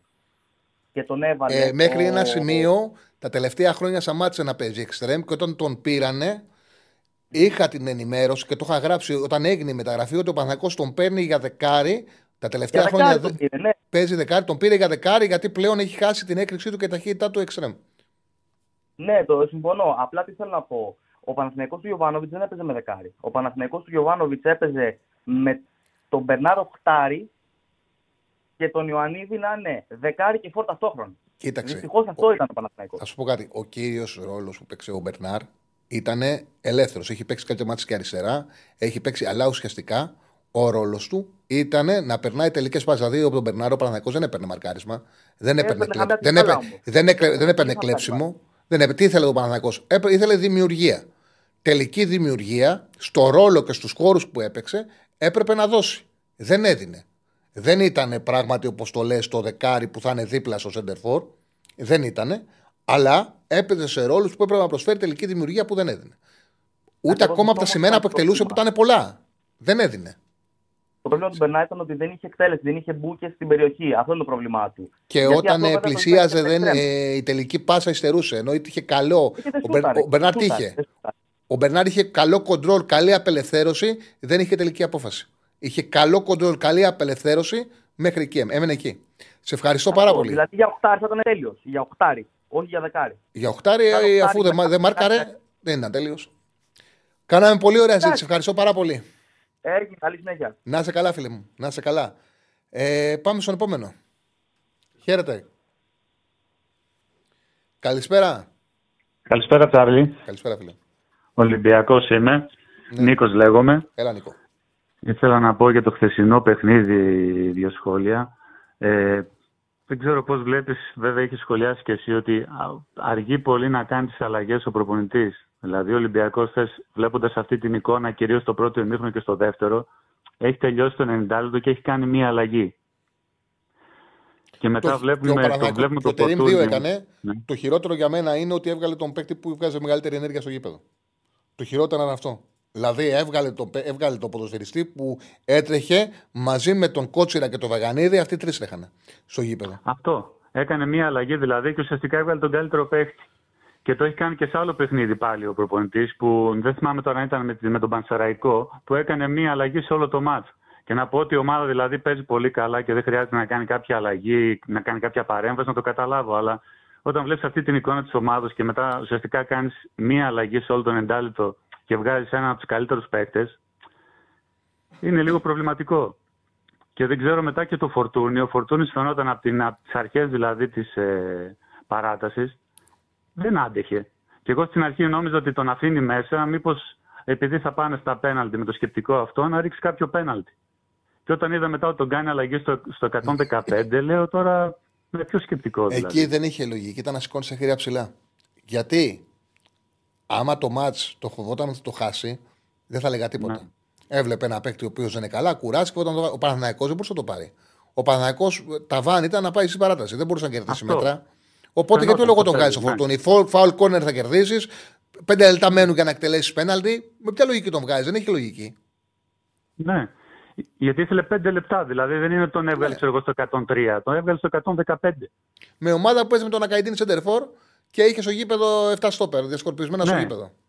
Και ο, Φορτου, ο Φορτούνης φαινόταν από, το 90, από τις αρχές δηλαδή που έγινε η παράταση ότι έκανε μία τρίπλα, δεύτερη δεν άντυχε. Ναι, ή τον Δεν βγάζεις άντυχε εκεί, πλέον. πολύ σωστά λες. Ή τον βγάζεις εκεί, ή τον αφήνεις Ναι. να βάλεις πέναλτι. Όπως το λες είναι.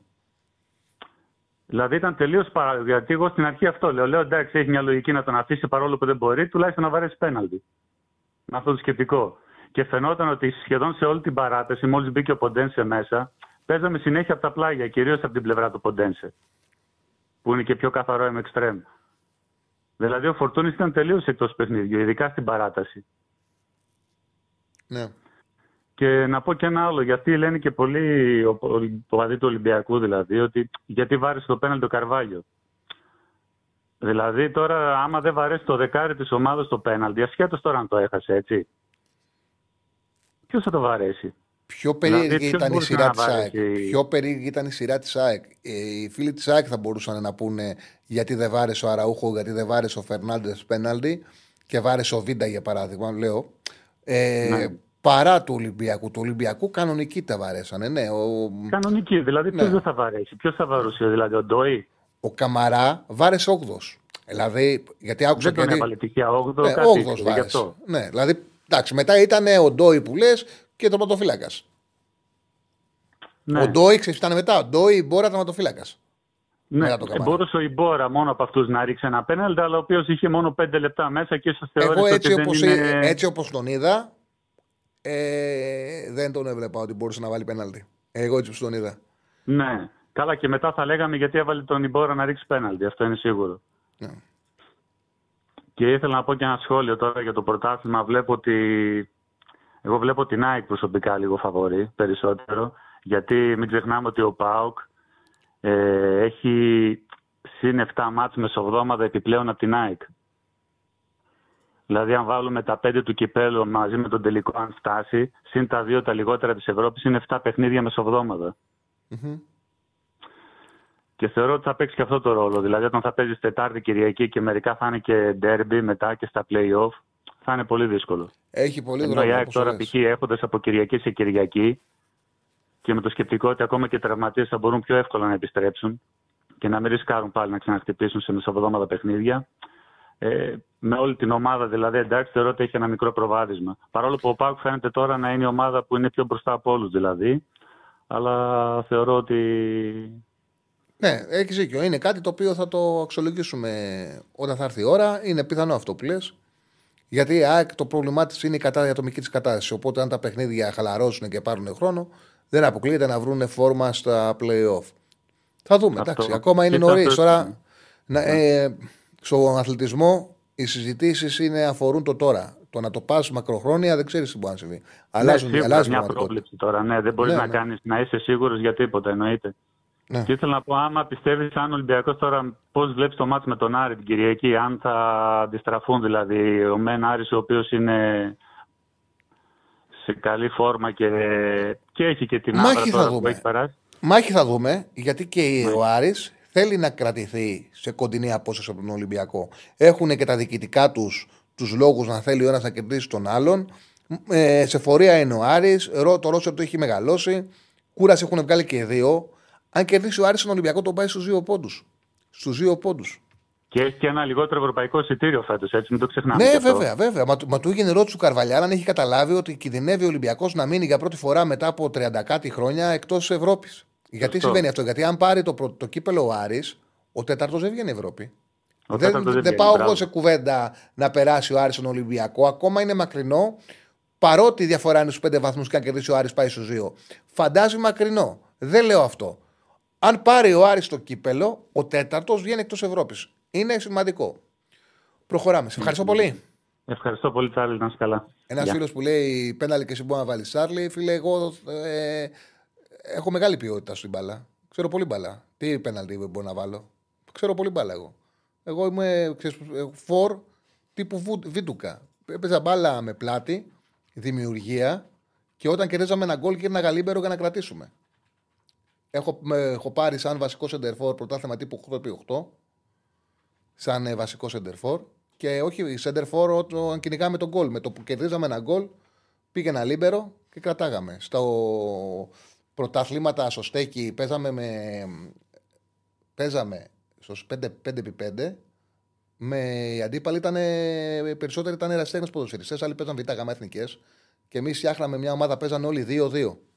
Και εμείς φτιάχναμε, παίζαμε, ε, παίζαμε τρεις με λίμπερο, δύο και σεντερφόρ. Εγώ σεντερφόρ ε, με πλάτη. Και είχαμε πάρει, μια φορά πήγαμε τελικό και τα άλλα δύο τα είχαμε κατακτήσει. Πολύ μπαλά. Πολύ μπαλά, κλάση, άλλο επίπεδο. Άλλο επίπεδο. Ξέφαγαν τα συστήματα όμως. Ε, όχι, εντάξει, δεν ήταν. Δεν είμαι σαν το Κούγια, ρε παιδί μου, το μεγαλύτερο ταλέντο. Δεν είμαι σαν το Κούγια, το μεγαλύτερο ταλέντο. Ε, δεν πήρα μεταγραφή σαν το μεγαλύτερο ταλέντο όλων των εποχών. Εντάξει. Απλά, ρε παιδί μου, σε. Απλά μπάλα παίζαμε. Καλησπέρα. Πάμε στον επόμενο. Χαίρετε. Ναι, Καλησπέρα. Έλα, κοιλιά μου. καλησπέρα, Τσάγη. Τι κάνεις; Βασιλιάς, είμαι καλή. Για πάμε. Ε, η ομάδα μου εχθές ε, για μία ακόμη φορά ήταν, ε, λέω για μία ακόμη φορά γιατί θα σου εξηγήσω γιατί, ήταν ε, καλύτερη από τον αντίπαλό της. Συμφωνώ. Αυτό Αυτό, το ναι. Και εγώ το είπα. Ότι ήταν καλύτερη η ΑΕΚ. Α, δεν σε άκουσα από αρχή-αρχή. Μμμ. Ε, ήταν καλύτερη από τον αντίπαλό της. Και πάλι κάπως τα καταφέραμε ε, και δεν περάσαμε. Θα μπορούσαμε να είχαμε περάσει ε, στα πέναλτι, ας πούμε. Κάποιο πέναλτι να μπει, να μην μπει. Για μένα η κριτική μου δεν θα άλλαζε. Γενικά.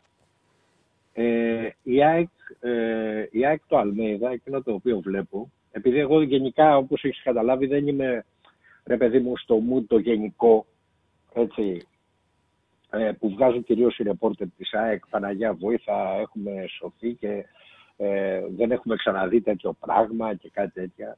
Πρώτα απ' όλα γιατί έχω ξαναδεί καλύτερα πράγματα για την εποχή τους σαν ομάδες, έτσι. Αρχής γενομένης από την ομάδα του Μπάρλου. Αλλά άστο αυτό, βάλ το Του, δίπλα. φα... του Φάντρονκ λες. Ναι, ναι, ναι. Ε, και κυρίως όχι τώρα τ- τόσο του Φάντρονκ, η οποία ήταν πιο τακτικά καλή ομάδα, όσο εντυπωσιακή ομάδα ήταν η επόμενη χρονιά ε, που ήρθε ο Μπάγκεβιτς, ας πούμε, και παίζανε μαύρος Μπάγκεβιτς του Μπαμπαϊάν. Μμμ. Αλλά τέλος πάντων, άστα, αυτά είναι ιστορίες.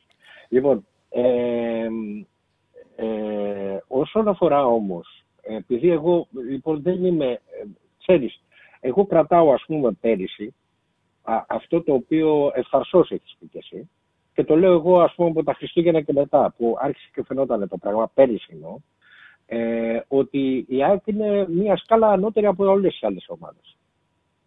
Και όμως, και όμως χρειάστηκε να κάνει γκέλα ο Παναθηναϊκός για να πάρει το πρωτάθλημα. Ε, ξεκίνησε με μεγάλο handicap. Είχε να καλύψει μεγάλο έδαφος. Ναι, ναι, ναι, ε, ξεκίνησε, αλλά το handicap... Και κατάφερε, για και το οποίο- κατάφερε να καλύψει απόσταση, απόσταση και στο τέλος έφυγε σαν, ε, Ναι, ναι. σαν άλογο στέιγερ που λένε στον υπόδρομο.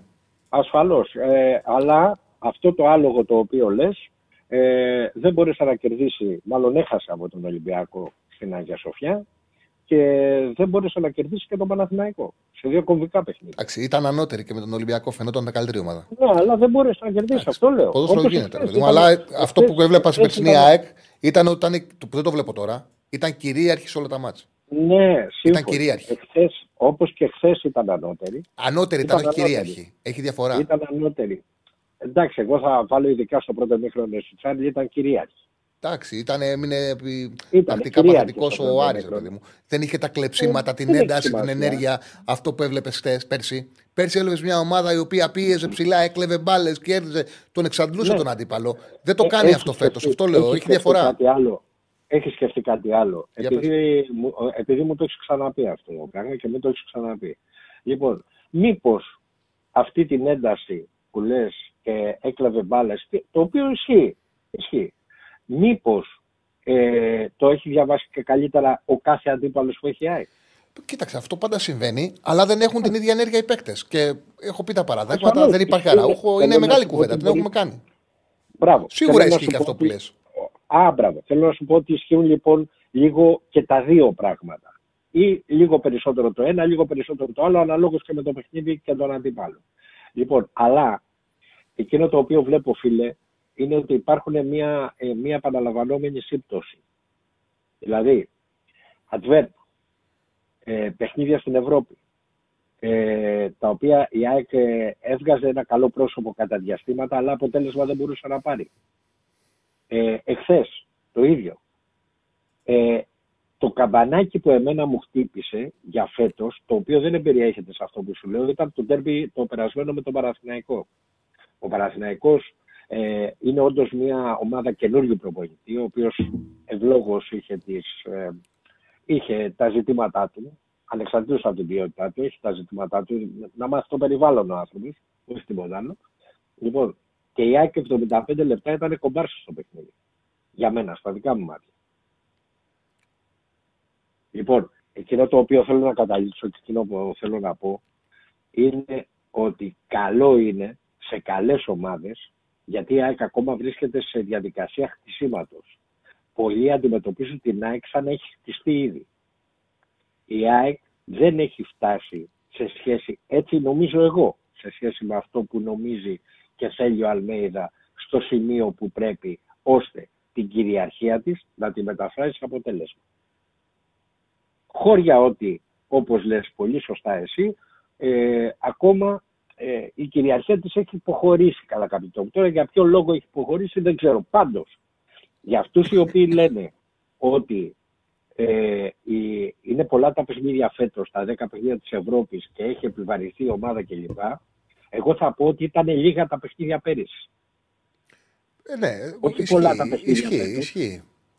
Αυτό- Γιατί η ΑΕΚ Ευρώπη πρέπει Α- να παίζει, ρε παιδί μου. Οπότε ναι, έχει ζήτημα. Ακριβώς, ακριβώς. Αυτό, αυτό, αυτοί που κάνουν αυτού του είδους την κριτική, καλό είναι να αλλάξουν τη, την πλάκα, να τη γυρίσουν από την άλλη. Εκτός εάν δεν ξέρουν για ποια ομάδα μιλάνε. Εντάξει. Λοιπόν, σε ευχαριστώ πάρα πολύ. Γεια σου, Αχιλέα μου. Απλά εγώ σε αυτό λέω, ρε παιδί μου, ότι αυτό, το περσινό έπρεπε να αξιοποιηθεί από τον Αλμέιδα, γιατί μέσα σε ό,τι συζητάμε υπάρχει και ότι το ρόστερ για λίγα παιχνίδια άντεξε και έπρεπε να μεγαλώσει και δεν μεγάλωσε. Και σε αυτό είχε ευθύνη ο Αλμέιδα. Σε αυτό. Ένας προπονητής, ο οποίος δεν πρέπει να ξεχνάμε, πήρε την ΑΕΚ εκτός Ευρώπης και έφερε πρωτάθλημα και γήπελο. Τέλειος προπονητής όμως δεν υπάρχει. Υπάρχουν άνθρωποι που παίρνουν αποφάσεις και πρέπει να το έχουμε πάντα στο μυαλό μας. Πάμε στον επόμενο. Τελευταίος. Πάμε στον τελευταίο για σήμερα. Να βγάλουμε το σύγχυμα και να πάμε στο ραγκάτσι. Έλα, φίλε. Γεια σου, Ρεζάρλη. Καλησπέρα. Τι κάνεις, ο Κώστας είμαι από την Δάφνη. Πρώτη φορά μιλάμε. Έλα, Κώστα. Λοιπόν, Παναθηναϊκός είμαι και Λίβερπουλ. Άρρωστος και στα δύο. Έλα, φίλε μου. Λοιπόν, θα μιλήσω, θα πω λίγες αλήθειες οι οποίες πειράζουν πολύ λίγο κόσμο. Παναθηναϊκός κόσμο. Ακούγεσαι λίγο μακριά, Κωστά. Τώρα με ακούς καλύτερα; Τέλεια. Τέλεια. Λοιπόν, ε, θα πω κάποιες αλήθειες τις οποίες εδώ τις συζητάμε και με μεγάλη Θα σε χαρά. διακόψω. Συνήθως, όποιος λέει θα πω αλήθειες, είναι ψεύτης. Το λέω όταν λες από αλήθειες, πάει να πεις συνήθως ψέματα. Όχι, ωραία, θα πω Έλα, κάποια συνέχεια, έλα, γεγονότα. τα κάνω, έλα, Γε- πάμε. Γεγονότα, γεγονότα, Τσάρλι, γεγονότα. Ο Μπέος το λέω. Ο Μπέος ξεκινάει έτσι. Ναι, θα ναι, πούμε αλήθεια. ναι. Σήμερα συνήθως έτσι ξεκινάει ο Μπέος. Όχι, εντάξει. Πάμε. εντάξει, Δίκιο έχεις, δίκιο έχεις, δίκιο έχεις. Λοιπόν, ε, θα βάλουμε να παραθέσω κάποια γεγονότα όσο πιο γρήγορα γίνεται και να μην σε καθυστερώ. Λοιπόν, ε, γενικά έχω και μια τρέλα με την τακτική των ομάδων. Δηλαδή, δεν είμαι άνθρωπος που βλέπω απλά την μπαλά, κοιτάω λίγο πιο μέσα να δω τι γίνεται. Ε, πέραν των σπουδών, αλλά το κοιτάω γενικά γιατί μου αρέσει. Το θεωρώ πολύ εντυπωσιακό. Λοιπόν, ε, θα πω καταρχάς το πρώτο, το πρώτο λάθος πιστεύω που έκανε ο Λαφούζο με τον ε, Γιωβάνοβιτς. Θα το πω για να τελειώνω, γιατί αυτή είναι η προσωπική μου γνώμη. Ε, είναι ότι δεν τον έδιωξε τον Ιούνιο. Δηλαδή ότι δεν τελείωσε η συνεργασία όμορφα και ωραία, αγαπημένα, να έχουμε ωραία εικόνα. Κατάλαβες, να μας μείνει δηλαδή μια πολύ ωραία εικόνα ενός καλού κυριούλη που ήρθε στον Παναθηναϊκό, μάζεψε ένα χάος. Έχω την απάντηση, έχω την απάντηση κατευθείαν. Αν η κυβέρνηση δεν έκλεινε τα γήπεδα, δεν θα τον έδειχνε ούτε τώρα. Δεν θα μπορούσε να αντέξει τον ε, κόσμο απέναντί του. Ναι, ναι, τον ναι, έδιωξε οκ. γιατί έκλεισε τη, λο- η κυβέρνηση τα γήπεδα. Και ξέρεις τι είπε; Θα πάρω παίχτες και θα με βοηθήσουν και τα αποτελέσματα. Και όταν ανοίξουν τα γήπεδα, ο κόσμος θα σκέφτεται το πρωτάθλημα και θα με ξεχάσει.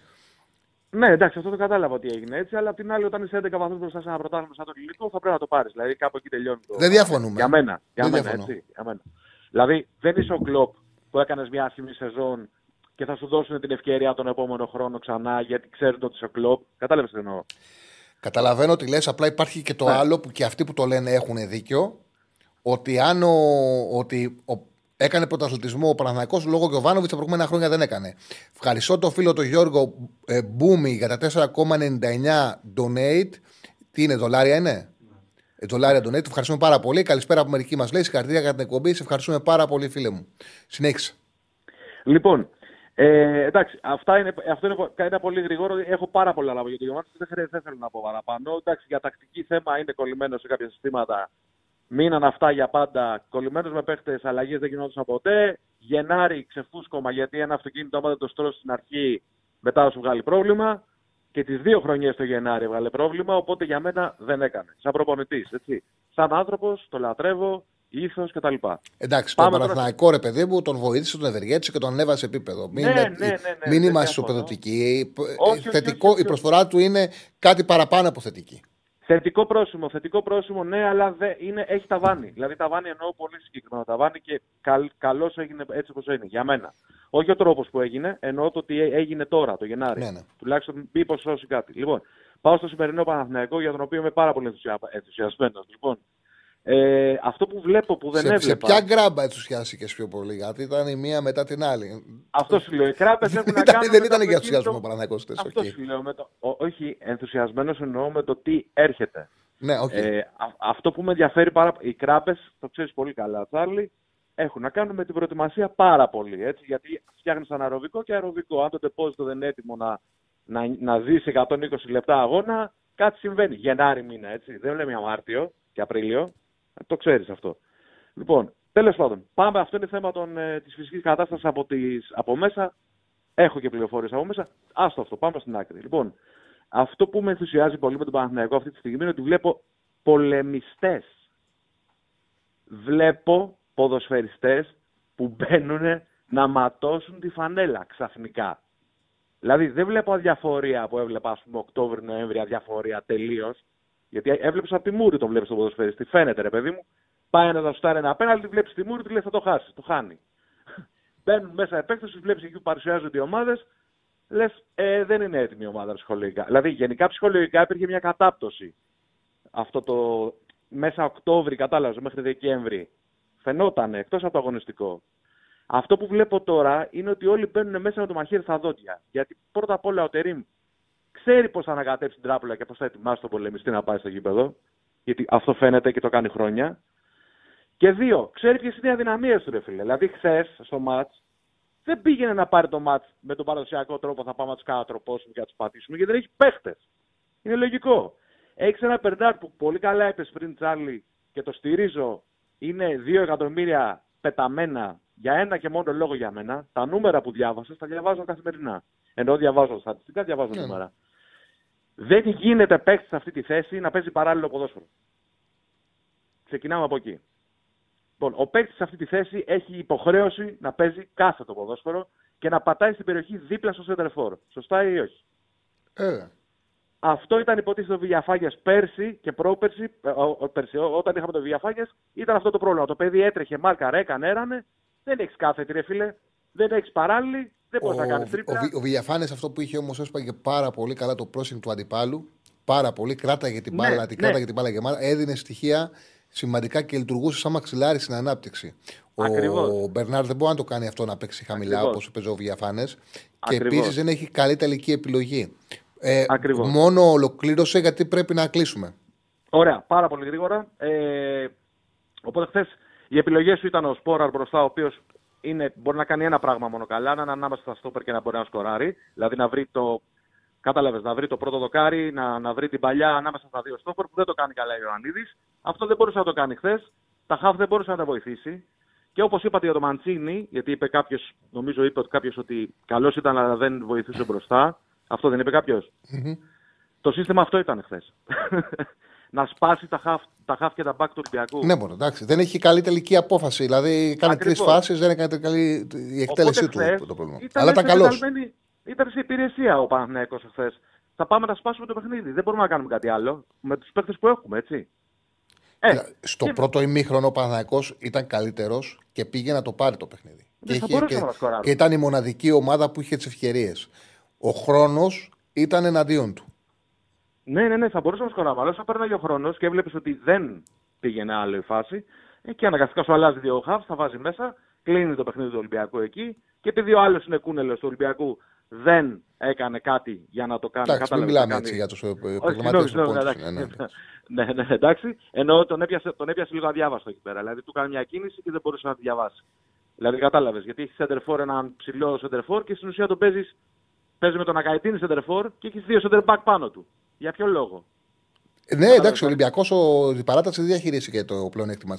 Ναι, Σε ευχαριστώ ναι, ναι. πάρα πολύ, φίλε μου. Έγινε. Και, ε, ε, Ναι. και ένα τελευταίο πριν με κλείσει, πιστεύω, για να απαντήσω και στον προηγούμενο που πήρε, ότι ο Παναθηναϊκός, αν έρθει ο Μαξίμοβιτς, ξέρουμε πολύ καλά ότι θα έχει το καλύτερο ρόστα στην Ελλάδα. Έτσι πιστεύω.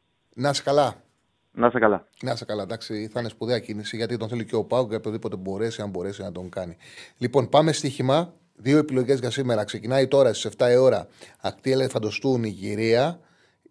Το έχω δώσει ξερόχι και γιατί το λόγο το βλέπω ξερόχι.